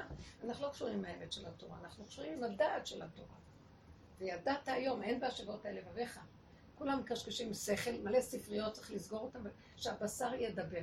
ואז התורה תצא מהבשר. הלוחות הראשונים זה בבשר. הבשר יודע הכל. אז תשימו לב לתכונות, שימו לב לתוואים, להתנסויות השונות, משם יוצא משהו. זה נקרא צמח דוד עבדך תצמיח מבפנים. זה העבודה של משיח בן דוד. זה אור חדש משם יוצא, זה האור הגנוז. כן. אז מה שאת אומרת, אז יש נגיד סיטואציה שקורית לי הרבה. אני נכנסת לחדר, אני שוכבת במיטה, אמרת לשם, לא יכולה, אני לא סובלת את הילדים האלה. קשה מאוד. כן, אני לא סובלת אותם. אני לא יכולה... גם אני מבינה אותך. לא, אני לא סובלת. איתי. והאמצעי שלי בכלל, כאילו, אני אומרת להשם, אם אתה לא... את יודעת, אני מדברת עם השם בכל דרך אה, שאני... אתה לא... הוא... אם הוא לא יפסיק, אני תופסת אותו. אני... אני לא יודעת מה אני אעשה לו, אבל אם אני תופסת אותו, אני... הוא הכי... הוא כאילו הדובדבן שבקצה, ואחרי שכולם כל היום משגעים אותי, הוא בא בדיוק ברגע שהכי קשה לי, והוא עושה לי עוד יותר קשה. אז אני יושבת בחדר ואני אומרת לשם, אם אתה לא תפסיק את זה, אני מתפרקת. לפעמים אני מתפרקת, אני תופסת אותו מהחוצה, מעיפה אותו לחדר, שלא ת- תצא מפה. אני לא מצליחה. הוא יכול לגמור אותי, האמצעי. והבעל שלי עובד כל היום, ואין לי עזרה. ואני נמצאת המון שעות עם הילדים, ואני עושה איתם את זה. כל אני האימהות במצב. הזה, דרך אגב. לך לבריכה. אני נותנת להם. הגדול. כן, למה? עכשיו לא חסר לו כלום. הוא כבר עשה חוברת וקרא ועשה את זה וזה. אני אומרת, למה השטן הזה, מה עד רגע? רגע, רגע, תקשיבי רגע. עכשיו שאת רואה שהוא מסוכן, את כבר יודע את הנתון הזה ואת רואה אותו הוא לא מתקרב, מפחד, אבל הוא רוצה בכוונה, הוא לא מפחד. לא, זה לא הוא עושה, השם מכריח אותו, תסבירי לי, מה הוא מחליט רוצה לשבור הוא אותי לא לגמרי? הוא רק סיבה בידי השם. הילדים הם במיוחד סיבות בידי השם, כי אין להם כוח שלי. כל כך, אה? אני יודעת שאני מסוגלת, אז אם כן, למה את, ברגע שאת רואה אותו מגיע, מה לעשות? אני מבקשת מכם, העבודה הזאת שאנחנו עושים, אנחנו, המטרה שלה להיכנס יותר ויותר פנימה, ושהתגובות לא יהיו בחוץ. וזה קורה. אז אני יכולה להגיד להם, וכשצעקתי להם, אתם לא תפריעו לי, זה כאילו, בצחוק אמרתי את זה, עשיתי הצגה. אבל באמת לא היה אכפת לי כלום. היה אכפת לי שהם לא יציקו לי, אבל לא בכעס ושנאה. מה שקורה, ויש רגע של שנאה וכעס, אני מפחדת ממנה. אה, יש מקום שאני יכולה לצאת ואני חוזרת וכאילו כלום לא קרה. אחרי שנייה שזה קרה, כאילו כלום לא קרה. אבל אני משתדלת שאם את רואה שזו הסיטואציה היומיומית בזמן החופש הזה, אז את צריכה לדעת למנוע מעצמך את הסיטואציות האלה. כלומר, את רואה שהן הולכות לבוא, וחכם עיניו בראשו. זאת אומרת שאת רואה שיש מצבים שהוא פתאום נמצא ופתאום זה הדלק שקורה. אז את צריכה לדעת מראש, אסור לך להיות במצבים האלה. מה הכוונה? תישארי, אני, אני אומרת לכם, תיכנסו לתוך הנפש, יותר פנימה, יותר פנימה, תברחו פנימה, וכאילו הגוף מתפקד, בלי תגובות. ואז נראה לך, הילדים יצעקו כי אין להם עם מי לדבר, שיצעקו. הם אחד יכו את השני, כי, כי את היית מתערבת, בכל, שילכו. אחרי כמה זמן שאת מתעקשת במהלך הזה, יתחיל להיות שקט. הם מבינים שאין להם למי לפנות, זה בסדר גמור. דעו לכם, אנחנו גרמנו את המהלך הזה. אל תגיבי, תיכנסו פנימה ואל תגיבי. אותו דבר עם הבעל. הוא אומר לך זה, ואת עונה לו זה, והוא עונה לך זה, ואת אומרת לו זה. הוא יגיד. תשתדלו לא להגיב. מילה קטנה. צועק, את לא אומרת, את לא זה. את לא צריכה לריב. תצאי. הוא ירדוף אחריך, תגידי לו, את פה. אני לא רוצה לריב. אתה רוצה עצמך? לא רוצה לריב. לא באנו מכאן לריב. לא יכולה להכין. בשקט. תיכנסו למקום שתהיו מותשים, שהכוחנות הזאת של העצבים לא תצא החוצה. זה אש גדולה שהיא הולכת לבזבוז כשהיא יוצאת החוצה וכשהיא בפנים נכנסת, היא הכוח של האש שמדליקה את כל המציאות. אש תמיד תוקד על המזבח, לא תכבה, וממנה כל תוצאות החיים. אנחנו לא רוצים לבזבז את האנרגיות שלנו לילדים, וכמו שדונים, נשלחו להציק לנו על מנת לבח- לבחון אותנו. תתעקשי עם עצמך. בוא נגיד ש... שאת רואה שהילדים מרגיזים אותה ואת כבר לא יכולה, למה את שם בשטח? לכי לחדר שלך, הם אכלו, שתו, הבית הפוך תרפי. שאת יודעת שהם יותר בחוץ, יותר זה, תגשי תעשי. תלמדו מה עיקר ומה טפל. הלכלוך לא ייפסק, הסדר לא ייגמר. ואנחנו נכנסים בטרנ- ב- ב- בטרנס כזה לנקות, ושם הם אורבים לנו, ואז אנחנו לא יכולים גם אותם, גם לנקות, גם זה, גם זה, והצעקות יוצאות. תיכנסי למקום שתוותרי, תוותרי. בתקופות האלה של חופש אי אפשר להשיא, אי אפשר שהבית יהיה רגיל, מסודר. ובלאגן, זה לא יכול להיות אחרת. את תהיה בשטח. מה דעתך? קצת, מינימום, לארוחת בוקר, לזה, לזה. תתנדפי להם לכי לחדר שלך. שבי בכיסא, שהם יבואו אליך, יצעקו, תלמדי להשתיק את עצמך עם דיבורים. אבא אליך, אני רוצה להיכנס לרגיעות. תכניסי את התודעה למעיים, שבי שמה. שמה זה טוב, שקט. תברחו מפה. אתם לא מבינים שצריך לברוח הילדים זה דבר מאוד מסוכן. הוא אומר לי, אמא, אני רוצה, לא, לא רוצה. מה-? לא רוצה, לא רוצה לעשות כלום. לפעמים אני אומרת, אני יושבת בחדר, אמא אני רוצה, לא רוצה, רוצה, אני לא רוצה לעשות לכם כלום. כאילו אני מגיעה למדרגה שלהם, אני לפעמים נמצאת במדרגה שלהם, לא רוצה, לא. רוצה לקלח אותך. מצוין. את לא מבינה שרק את זה הם מבינים? אנחנו אה, סידרנו לעצמנו להיות כל יכול שלהם, אנחנו שמנו את עצמנו במקום הזה. תחזרי אחורה. אה, אם אני רוצה ענבים, לא בא לי לתת לך. לא, אני רוצה שתמשיכי לי את הענבים. לא, תיקח את הענבים. נהיינו המשרתות. שלהם, סליחה. כן, כל הזמן רוצים שישרתו אותם. כי אנחנו שירתנו אותם, ואנחנו מספקים להם יותר מדי, והמקרר הזה פתוח, וכל היום הקופסאות והאוכל. דור של שפע משוגע, שנהיינו כבר חולים מהגירויים האלה. לי יש שני ילדים קטנים שהם צמודים אליי כל היום. כל היום זה דברים, זה עניין שאני לא הולכת. בורחת לשירותים בכל מקום, אחריי, עליי. דברים כאלה. מה עכשיו, אני לא יכולה יותר. בדיוק ישבתי עם חנה רגע ואמרתי לה, תקשיבי, יש יותר מדי ילדים בעולם. ואז הגעתי למסקנה, תקשיבו, אני לא.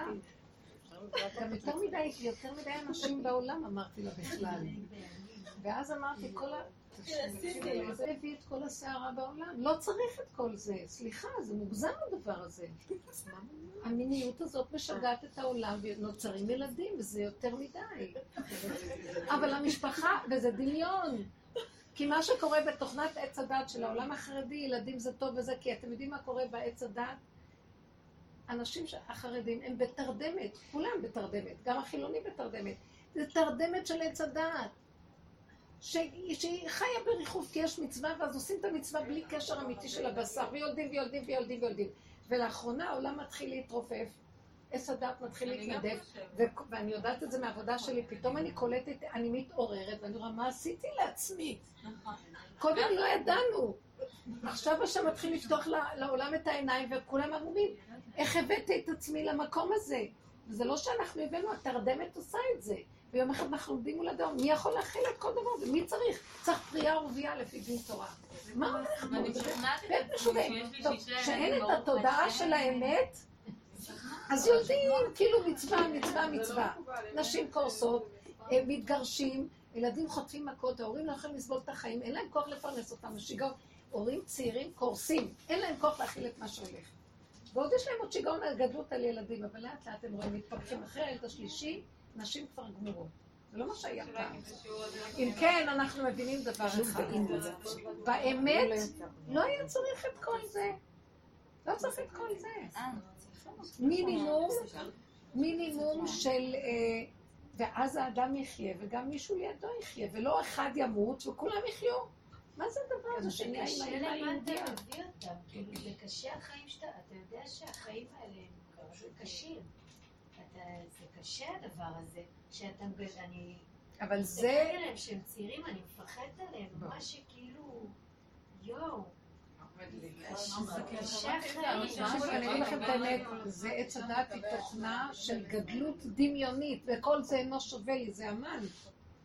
ואז אחר כך הוא מתעורר, מה, מה עשיתי? ורוב בניו, תלו את כולם על העץ בסוף. מה יש לו מרוב בניו? מה יש לתוכנית הזאת מהריבוי והגדלות שלה? כולם בסוף, הכל יתפרק פה, רבו של היום הבניינים יקרסו, כל הקשרים יפלו. זה כוחנות של, של יסוד האדם, זה שיגעון. זה נבנה על מנת בסוף להתפרק הכל. הרבנית, אני שמעתי אבל רב שזה היה ככה כנס גדול, ואני זוכרת את המילים מצלצלות לי עד עכשיו באוזן שכל אישה תקבל עצמה להביא 12 ילדים. מה? ככה הוא אמר. לקבל. איזשהו רב. מזה. שניכנס בזה וקצת יעמוד במהלך הזה, שייתן, שיסדר לה, בטח למה שלוש פעמים בשנה, ושיסדר לה, אה, לכל הילדים קצבת הכנסה טובה, ושיסדר, אה, שבעלה. יושב, אבל זה דעת. תורה, מה שאמרה מקודם, דעת תורה. זה לא אמת התורה, זה אין דעת אמת. תורה. הם מרחפים. השם ישמור. אני לא נגד ואני לא בעד. אני, זה לא, זה לא מקום של רבנות פה. פה זה מקום של השכינה בגלות שרוצה לקום, וזה לא הרבנות. הרבנות צריכה להיסגר בשלב מסוים, ולכן אה, הגאולה האחרונה תהיה מצד הנשים. שהאישה תקום, מה שאסתר עשתה והביאה ישועה, מרדכי לא יכול להיכנס איפה שהיא נכנסה. יש שלב שהיא צריכה להגיד לו, אתה תעמוד בחוץ, זה לא מתאים לך, אני הולכת במקום אחר לגמרי. אם לא, לא תהיה כאן גאולה, כי הגברים לא יובילו אותנו נכון. כי נשים זה גם ברובד אחר. משהו שסותר, כאילו מה, היא הייתה עם אחשוורוש, זה איפה איזה רב יכול לאשר דבר כזה, נכון, לא? נכון. זה נגד כל החוקים. וזה המקום שהתירו לה בשביל להביא את הישועה לכולם. זה מהלך אחר, זה לא מהלך של עץ הדת וההנהגות שלו, של איסור מרע ועשה טוב, זה מצב של התאבדות ואין לו טוב ולא רע ואין כלום, אין עוד מלבדו, ובעל כורחי היא בחרה בזה, זה המצב הכריח אותה בנקודה. המצב מכריח אותך. את רוצה להיכנס ולהגיד להם, לא רוצה שתאכלו, לא רוצה שתשתו, תעזבו אותי? אין לך ברירה, תשתגעי ואת אחר כך תתלי עליהם. זה מסוכן. צריכים לחיות את הסכנה של המציאות של הקיום. כן, זה, זה, את יודעת, אני מתבוננת בזה במהלך רואה שיש- פה שד, שהוא לא. זה מצב לא נורמלי. נכון. כי לפעמים כשאת יוצאת מהסיטואציה ואת צריכה להתנתק, את רואה שיש פה אינטנסיביות שהיא לא נורמלית. זה כאילו מישהו יש נתן משהו לילדים כדורים, ומה שהם רוצים לעשות זה רק אה, כאילו לשאוב אותך, לשאוב אותך. יש עכשיו, עליהם, אני אומרת, סליחה, ואני אגיד לך? הזכרתי משהו ואני אמרתי ואני להם, לא נותנת להם, שתביני הרבנית, זה לא שהילדים שלי אה, מסתובבים והולכים לאטרקציות וזה, זה- הם הרבה בסביבה של הבית ויש בהם המון... את מבינה, הם לא מניעים גירויים שמעמיס... שאז לא, הם זה אומרים העולם הזה, ש- פשוט ילדים של העולם הזה, כן. של עץ הדעת הזה, וככה זה נראה. הקטנה שלי, אני רק יש לי לא שיחת טלפון. ילדה בת שנתיים, שיחת טלפון, לא משנה מה היא עושה, היא רצה לקחת לי את הטלפון. היא רבה איתי על הטלפון. ממש, ואת- ואם אני לא נותנת לה, היא בוכה, היא יושבת בוכה על הרצפה. כן, ככה זה כל. השיחה עם ילדה בוכה. כן, כן, אני אומרת לאמא שלי, ואני אל רוצה להגיד לכם תתקשרי משהו, זה ממש שיגעון. לא, עכשיו תראו משהו. עכשיו אני אגיד לכם מה שקראו, למה אמרתי את זה בשיעור הקודם? זה הסוף של הנחש, ולקראת הסוף הוא יעקוץ את עצמו וימות. אז זה מה שקורה עכשיו, הוא עוקץ את עצמו. המצב שלו זה התאבדות, והילדים האלה עושים דברים של התאבדות, כולם בהתאבדות. כי זה המהלך האחרון לפני הסוף, ואנחנו בשלב הזה צריכים, לך עמי בו בחדריך, סגור דלתך בדיך כדי לא להינזק ממנו. והילדים אין להם כוח המנגד, אה, הוא דרכם פועל, אז הם נראים בשיגעון, ותזהרי מהם, תזהרי מכל דבר, הכל פועל נגד. תזהרו, המכונה היא כלכלה, עץ הדת משתגע, והוא לא יודע כלום, וזהו. אז עכשיו את צריכה מאוד מאוד להיזהר, ואין היגיון כאן, לא יפה, לא נעים, מה כך. אין חשבונאות, קודם כל לא אמות כי אחיה, ודלת אמות ושלום, הישרדות. ולא יקרה גם להם. דרך אגב, אם את הולכת ככה, גם הם בשמירה. אבל אם את שומעת להם, והמוח של החשבונאות מתחיל להכות בך ולהגיד לך, ולא יודע, את הולכת לאיבוד. הוא היום, הוא שודד אותנו במקום הזה, תסגרו, זה עקיצות, הוא הולך לעקוץ את עצמו, ותזהרו ממנו. אבל הרבנית, זה לא רק הילדים, כאילו, זה בתוך עצמי, זה אין... זה מטורף האינטנסיביות. המחשבות שלי עם עצמי אותו דבר, אני לא נותנת להם מוח, לא... בא לי מחשבה, אני מרגישה טיפה מצוקה, כי מחשבות עושות מצוקות, אני אומרת, לא יודעת, לא מבינה, לא כלום, לא יודעת, לא יודעת, לא רוצה לדעת, רוצה להבין, לא כלום. כרגע צריך להיות לי נעים, כמו ילד קטן שחי עם המתיקות הפשוטה של כאן ועכשיו, בהמות, הייתי עמך. זה מציל אותי, זה טוב. לא מוכנה להיות חכמה ויודעת במצבים האלה כלום. כששקט ורגוע, אולי קצת לחשוב, לא הרבה. לאחרונה שמתי לב, כאילו, שאני אני מתערבת, אני מתערבת לאנשים, אני מתערבת. כאילו זה התחיל מזה שאני שתלטנית, אבל זה ממש ידייק בזה שאני אני מתערבת, ממש.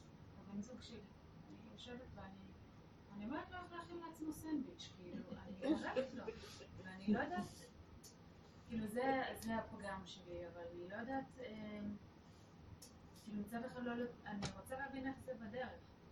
מצד אחד אין לי איך לתקן את זה. לא צריכה לתקן, את צריכה רק להימנע. אין לתקן, עץ הדת הוא מעוות, לא יוכל לתקון. אבל לפחות כשאני רואה שהוא מעוות, אז אני כבר לא אלך אה, להתרחב עליו, כי הוא מעוות. אבל מה אני עושה עם זה? לא לא לעשות. תשב ואל תעשה עדיף. לא לעשות לו סנדוויץ'. לא, לא, אני לא עושה לו, אני לא, אומרת לו איך לעשות. הוא מכין במטבח, אני רואה אותו, ואני אומרת לו מה לעשות. לא, למה לא? הוא מוכן לקבל?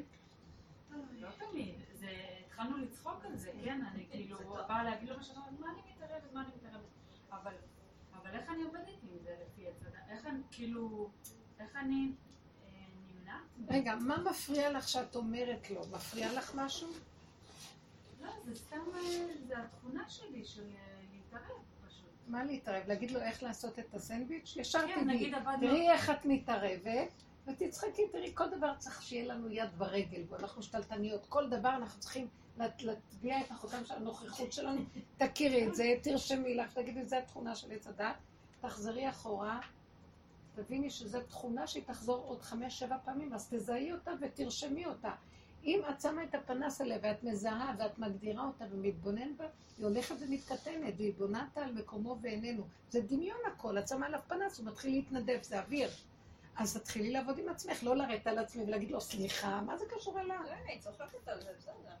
לא. רק התבוננות והכרה, ותגידי. בסוף אנחנו נצחק, זה יושב כאן משוגע. אני רואה את השלטנות, אני רואה את הכוחנות. אני לא יכולה לסבול שמישהו יתיישב, יעמוד לי לידי כשאני מטגנת את, את הצ'יפס. כי אני צריכה את השטח שלי, כאילו זה משהו מוזר, ואז הילד היה קופץ, אומר, אם אני יכול רק לשים את הצ'יפס הזה שם, טאק, הכל מתיז, ואז אני נלחצת שמתלכלך לי, משוגעת.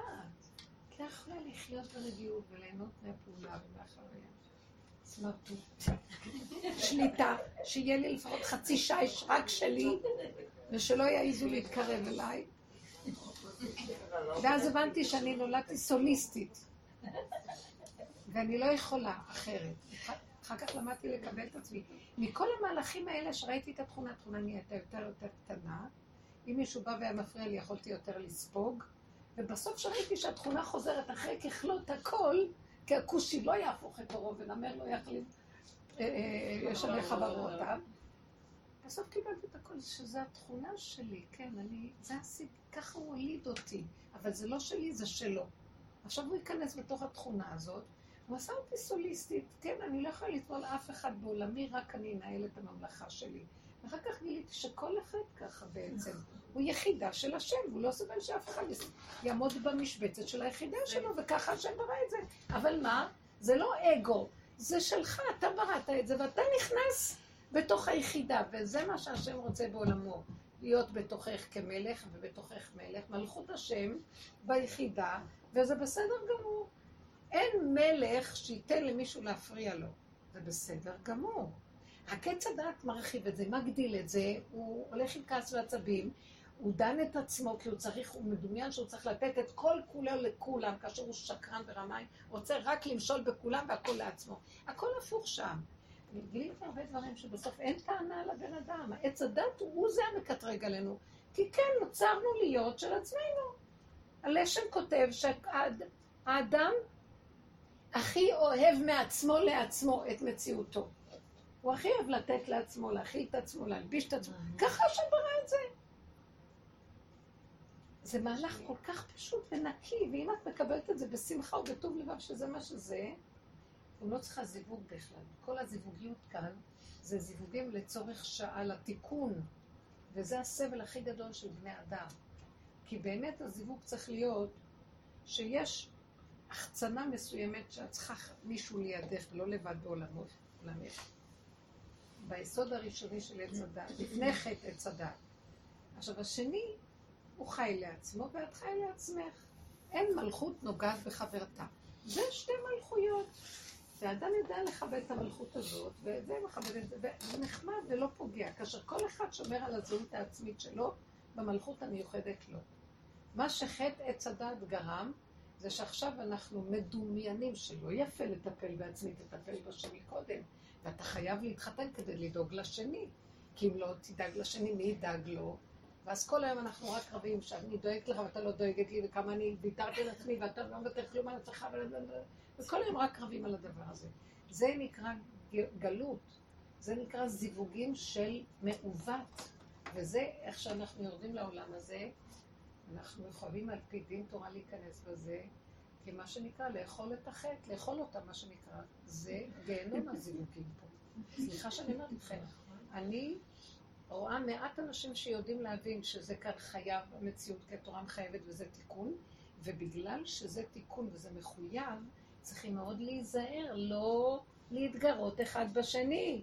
כי לא המטרה שבאמת נהיה זיווג מדהים, אין כזה דבר פה.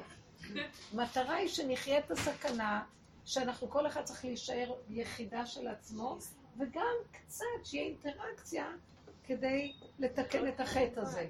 אבל התחפשנו אחד בתוך השני, הגמרא מבינה את זה, ואומרת לגברים, אל תשתהו אצל נשותיכם כתרנגולים.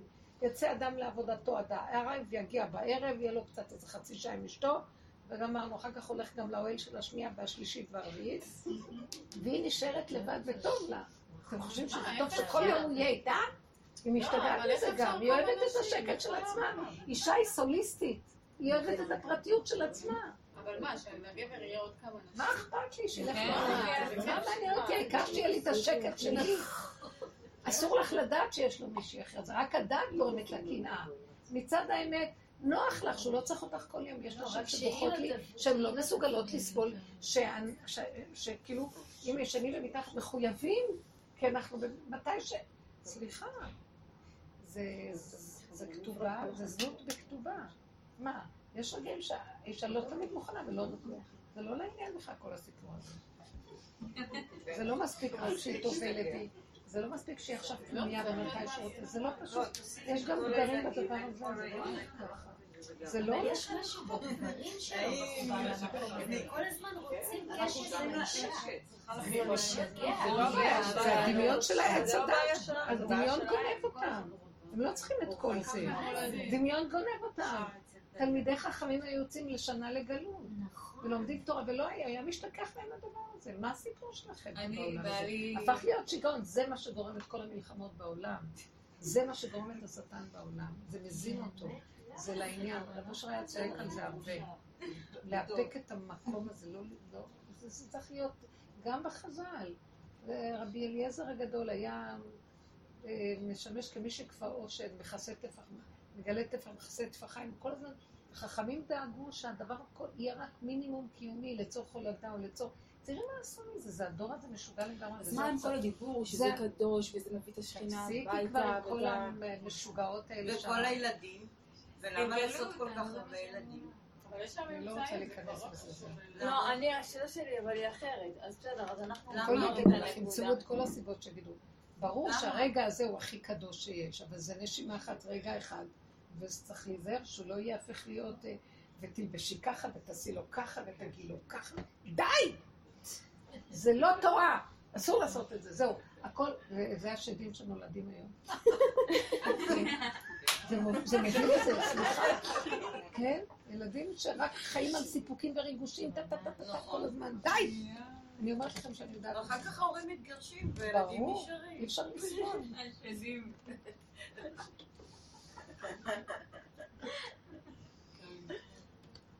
אבל זה כן עבודה שצריכה זה להיות שקר. בזוג. זה שקר, זה לא דעת תורה, זה לא נכון. יצא מזה, לא? היא דיברה על זה מקודם. אבל איך את מעבירה את המסר הזה ואת את זה ל... לא. היא שואלת שאלה טובה. איך את מביאה את המסר הזה לצד השני? בדיוק, זה מה שאני אומרת, זה עבודה כי בזוג. בסדר, אנחנו יכולות פה להבין אה, כולנו אני את אגיד לכם משהו. כולנו, אבל מה... תבינו אותי כל דבר אחד, אמת פה מדברים. לא אישה אין. דרכה להסביר לבעל ולתת לו הרצאה בדבר הזה, חס ושלום, בל יישמע. בל ייראה. מהבשר שלה היא מדברת. סוגרת שלום. לא יכולה. יש לה מלכות ונכבדות, ולא זונה. הפה פתוח, הכל פתוח. פה כזה ופה כזה. זה לא לעניין בכלל. אישה לא אומרת לו, בואי, אני אסביר לך את העניינים. מתחילה לדבר איתו הסברות. זה אסור לעשות את זה, כי הוא ינצח אותך, וזה לא לעניין. אין, הוא הולך על עץ הדעת בשכל. אל תנסי להעביר לו בכיוון הזה. מה שהכי קונה את, את האיש אצל אשתו, זה הפגנתיות המציאות האמיתית שלה.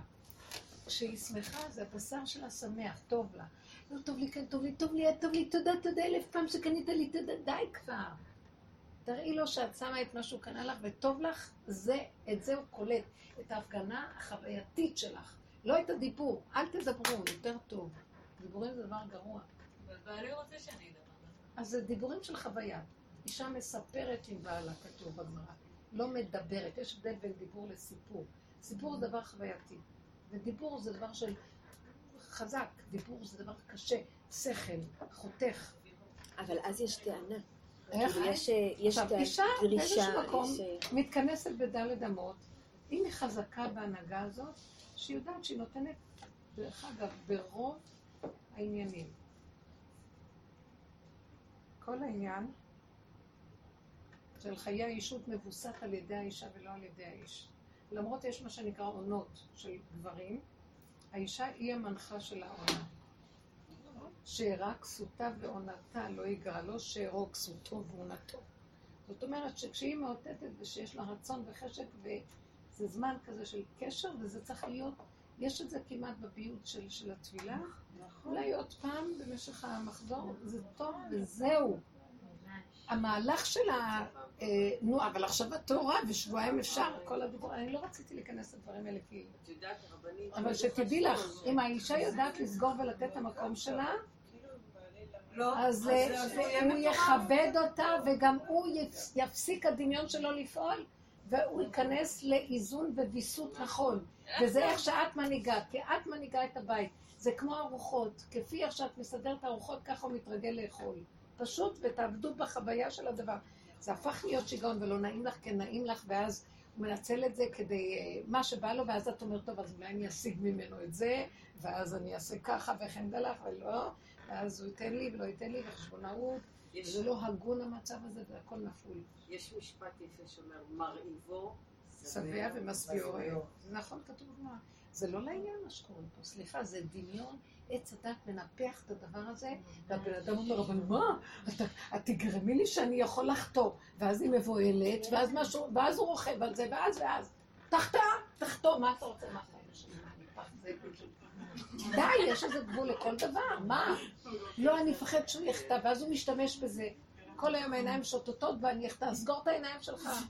ותעזוב אותי גם כן, לא אכפת לי, ואני צועקת להשם. אני לא באתי לסדר אף אחד פה, באתי שיהיה לי חיים טובים, וכל אלה שסביבי גם יחיו טוב. ואם אני, האדמה, שזה הקרקע עולם האישה, לא חיה טוב, כל מה שעליה לא חי טוב. קודם כל שהקרקע יהיה לה טוב. תבינו את המהלך הזה, וזהו זה. וכל הטענות שיש לו זה דמיונות של עץ הדעת, וכל מה שהחברה אומרת, וכל הפרשנויות והכול. ואז הוא משכנע את עצמו, ואז נהיה לו בלאגן. לא. סליחה, גדור, סגור, גן נעול אחותי כלה, גל נעול. נעול, לנעול, כן. חז"ל אמרו, גן נעול זה הבתולות, גל נעול זה הנשואות, כולם נעולים. אני אומרת לכם דברים. תבינו שכל העולם נחרב בגלל הדבר הזה, בייחוד בדור. די, זה כבר שיגעון. זאת אומרת, לא לפחד לעמוד על הנקודה שלי של מתי שמתאים לי, כן, לא. מ- זה לא קשור לפחד או לא לפחד, זה קשור, תתחברו לנקודה שלכם ותהיו חזקות פה. אנחנו פה, זה הבעיה של כל התרבות הזאת. תהיו פה, ואף אחד לא יכול להזיז את הבהמה כשהיא לא רוצה לזוז. וואי, את לא מבינה, יש לנו אתון וחמור. יש לנו? אתון וחמור. החמור ניסה לעלות על האתון. איך שהיא בעטה בו, לא, זה לא אמיתי. איזה בעיטות שלא התאים לה. והוא חוזר, והיא מעיפה אותו. לא, לא, זה פשוט כאילו, את אומרת בהמה, זה לא אמיתי לראות את זה. היא בעטה בו עם הרגליים האחוריות, בום, ועוד. פעם. כאילו, אין איזה דבר כזה, אם היא לא. רוצה. סליחה, יש נקודה שהשם סידר אותה, וזה הברכה. חיים עד העולם. אבל אנחנו לא נותנים לגוף הזה, ועץ הדת אומר לא, אבל אולי וחבל ואם, ופן וזה, וחשבונאות, וכל מיני נגיעות ועניינים, ואנחנו נדון. ואז בטח שהוא ירכב לך על המצפון ויגיד לך מה זה ולא זה, והוא יאמין בעצמו בשקרים שלו. וזה לא לעניין, הכל נפול, רבותיי, כי אין אישה חזקה. אין לנו מאין. צריכים לחיות פה. תפסיקו כבר עם זה. תשתגעו פה, תמותו חלילה. כל בית ישראל, למה תמותו? כך כתוב בנביא. בית ישראל זה אנשים, תרדו הלמטה, צפצפו על כולם. יש לנו שכל שמנהיג אותנו שם, שזה לא בפיקוח נפש, ושאני עשיתי מה שאני צריכה, אבל שלא היה איסורי מצפון וחשבונאות ומסכנות ורחמנות, הכל שקר. קודם כל אני. ואם תלכו ככה והפה להשם בתפילות, תרחם עליי, תעזור לי, תמקד אותי. אני לא רוצה להיות חוטאה או פושעת, אני רוצה לעשות את מה שאתה רוצה, אני רוצה שיהיה גילוי שכינה בארץ. מה שיש עכשיו, אין גילוי שכינה, כי האישה דוחקת את עצמה ואז רוכבים עליה, וכל הכוחות שלה בסטרה אחרת יושבים שם.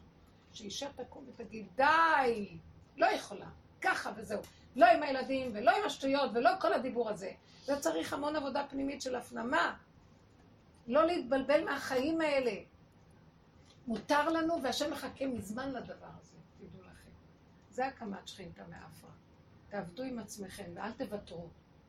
צפצפו. אין כאן כלום, הכל דמיונות. למה שתפחדי? כי את לא במקום פה, אז פה יש פחד. חטאים פחדו בציון. זאת אומרת, פה, מה זה הפה הזה? פה זה לא פחד, פה זה את גדורה בתוך... מי הרי לך הגוף שמה? שלך הוא מאותת לך. אני חומה ושדי הגוף כמגדלות. מאותת מתי. מה? הגוף הוא מאותת כן, מתי הוא רוצה, נכון. מתי הוא לא אבל יכול. הגוף הזה, אנחנו לא קשורים איתו, כי השכל תפס מדי את המקום, ואנחנו מעופפים באוויר.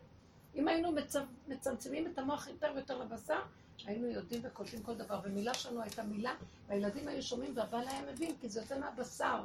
אף אחד לא יכול להכריח בן אדם לשום דבר. אין, השם עשה חוק בעולם, אבל אנחנו בעצמנו לא יודעים מה אנחנו רוצים ולא קשורים למה שאנחנו צריכים.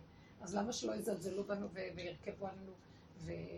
והכל, ואחר כך האיש גם שונא את אשתו אחרת, ככלות הכל כי היא גרמה. בסוף הוא בא אליה בתת הכרה בטענה עוד גרמת לי את כל הבלגן שלי. שהיא נותנת לו הכל, מה שהוא רק רוצה, בסוף הוא שונא אותה.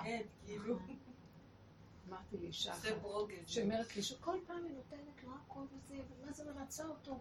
בבוקר הוא קם אומר לה, אני רוצה להתגרש. אמרתי לה, יום אחד, תקשיבי לי. אמרתי, אני לא מבינה את התופעה שלו. אמרתי לה, את נותנת, את נותנת יותר מדי, תשכבי כמו קרש. ואת, שיעשה מה שהוא רוצה, את לא משתפת פעולה. אמרתי לי, אז מה אני אעשה? אמרתי לה, רק תצעקי לה שמה אבא, אני לא יכולה לסבול את החיים, אבא, אני הולכת למות, תרחם עליי, תעזור לי. רק אתה, אין לי חיים פה כבר, אני לא רוצה יותר לרצות, אני לא רוצה, כי כל הזמן משחקת אותה כאילו, כן? לא יכולה, לא יכולה, לא יכולה. ואחרת בבוקר הוא אומר לה, אף פעם לא היית כל כך מתוקה כמו הפעם.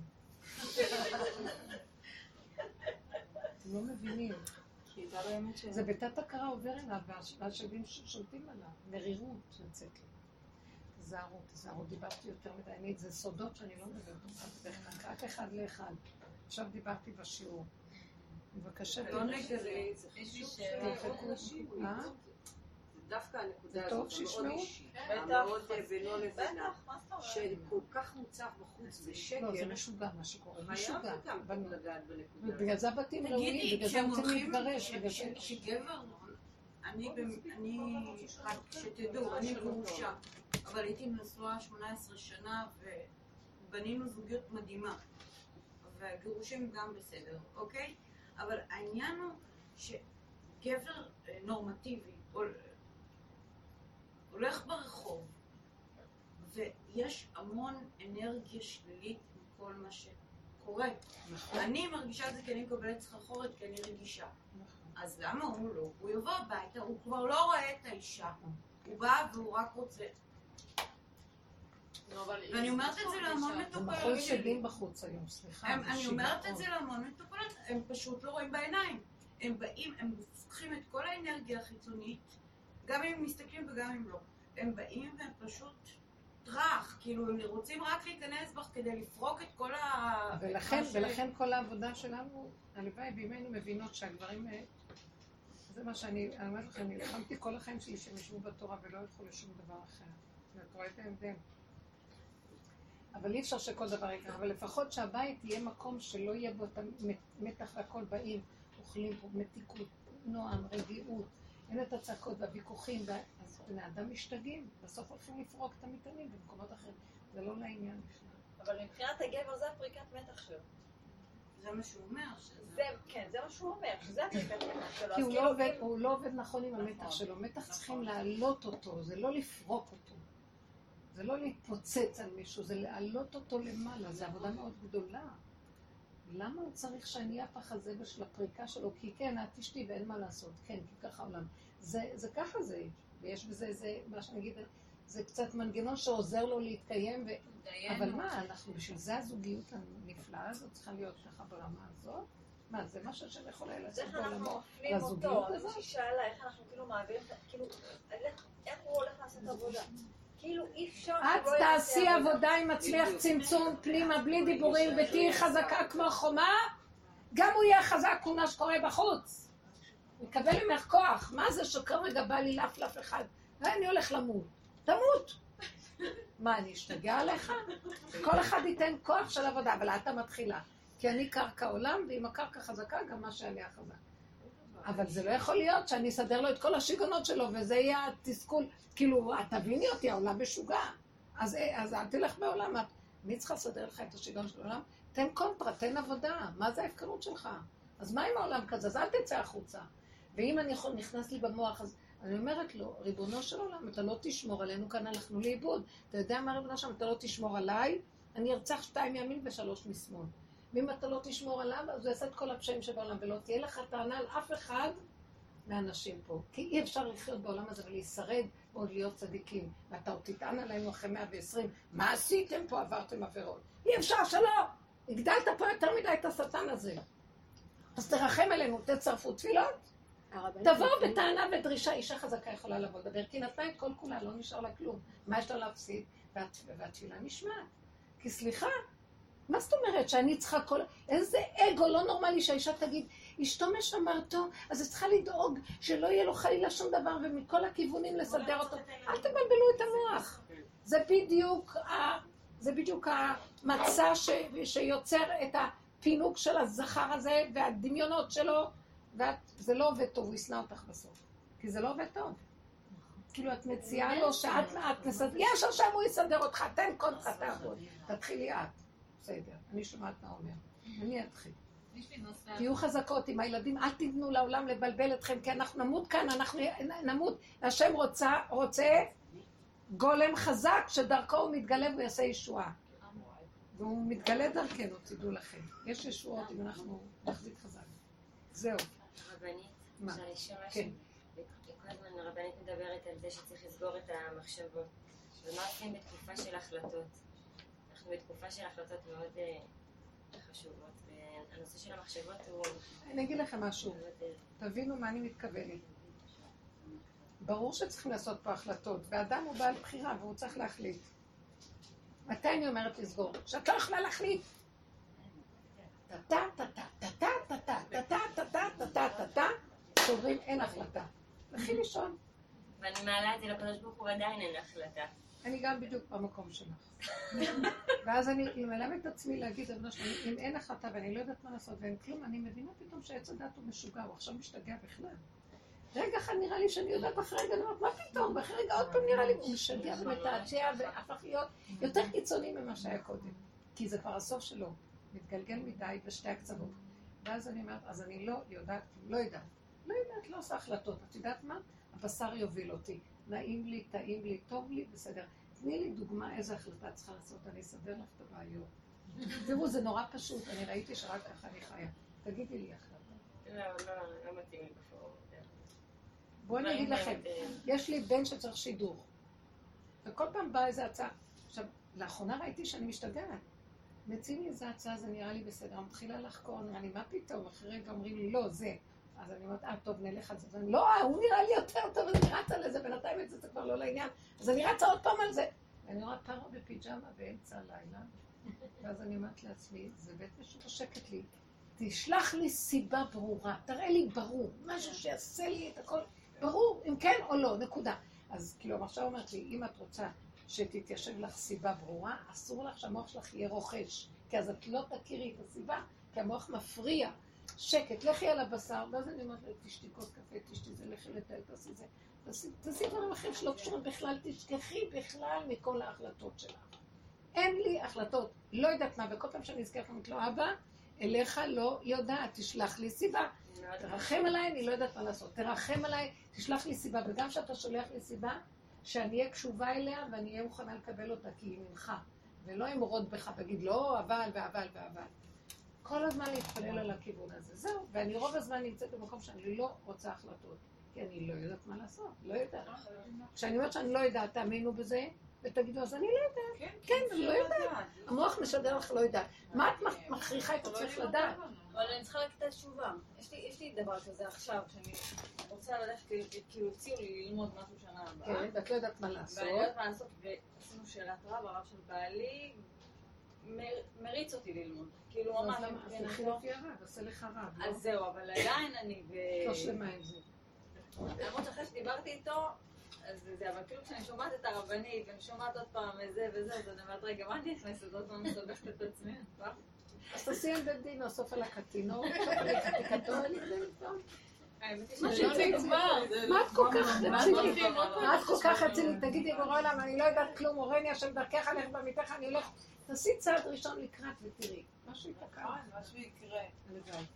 אני חייבת, ואם נתקע, זה-. זה כבר מסר זה שלו? סיבה, זה סיבה. כאילו איזה. שנתקע האמת היא שלא נתנו לי תשובה, ואני כל פעם, אני מתפללת שאם אני לא זה, ש... אוקיי, כי- תתפללו על זה. אורני השם דרכך, למה את צריכה, אז תראה לי רק שגל עיניי והביטה, שכשתבוא הסיבה שאני אראה אותה.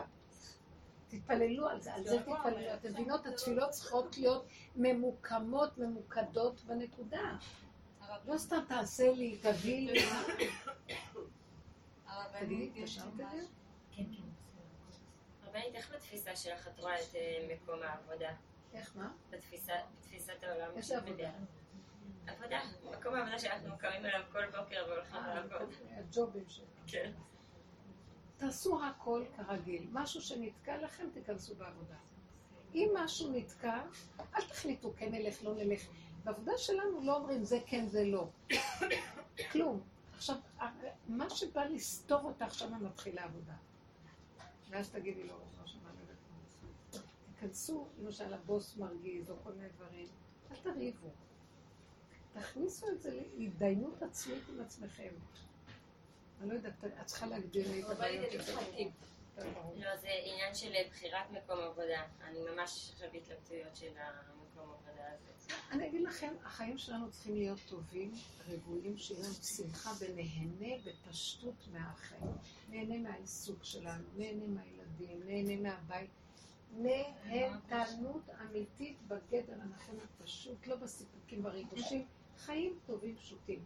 אם יצאנו מהגדר הזה, תבדקו למה. זה לא יכול להיות, השם הביא אותנו פה לחיות וליהנות, ולהתענג על עולמו, בקטן ובמטוס. שנייה, אז אני חייבת להבין אז אם את רואה שיש לך מצוקה מעבודה, זה לא לעניין. אם יש לך המון, את לא יודעת איך להחליט, מה להחליט, אז יכול להיות שבכלל זה לא מתאים לעבודות האלה. כי פתאום יבוא לך איזה משהו, את לא נופל מיד. כנראה יש שם הרבה ספק, לא ברור לך.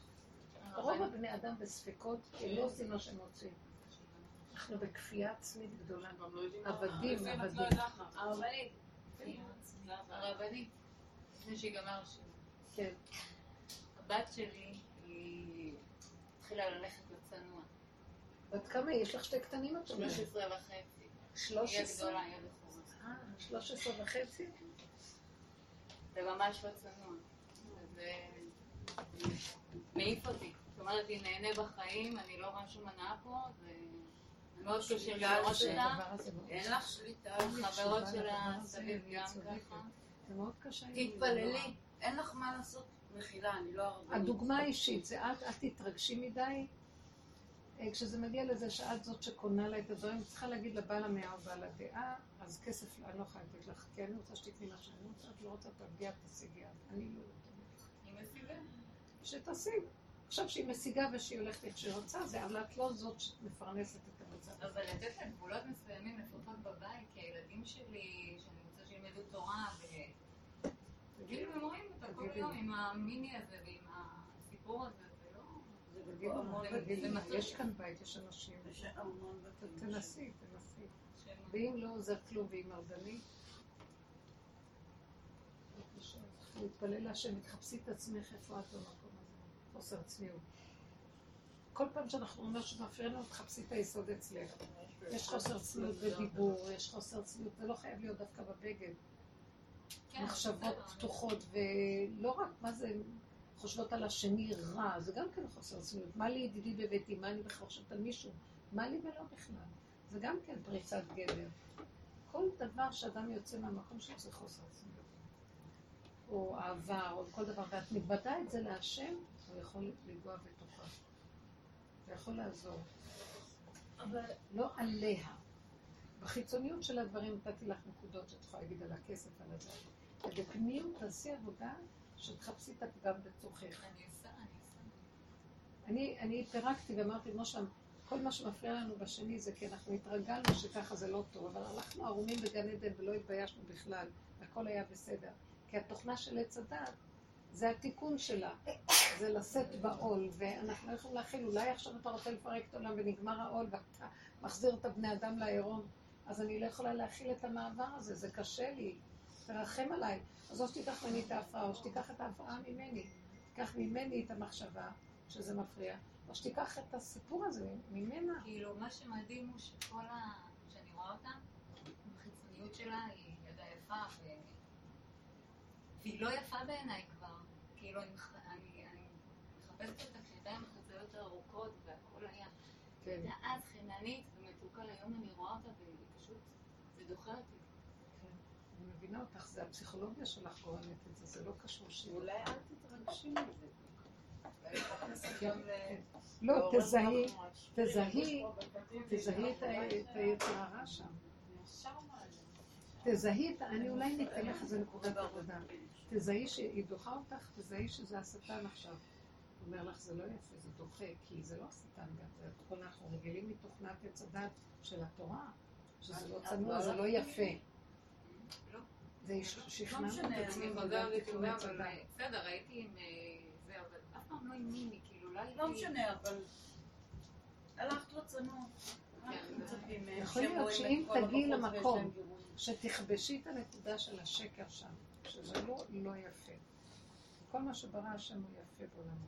למה זה לא נראה לך יפה? כי היא הולכת לא מצד האמת של הדבר, היא הולכת מצד היצר הרע שבדבר. אבל גם לך יש את זה, ואז הוא זה שאומר לך לא יפה.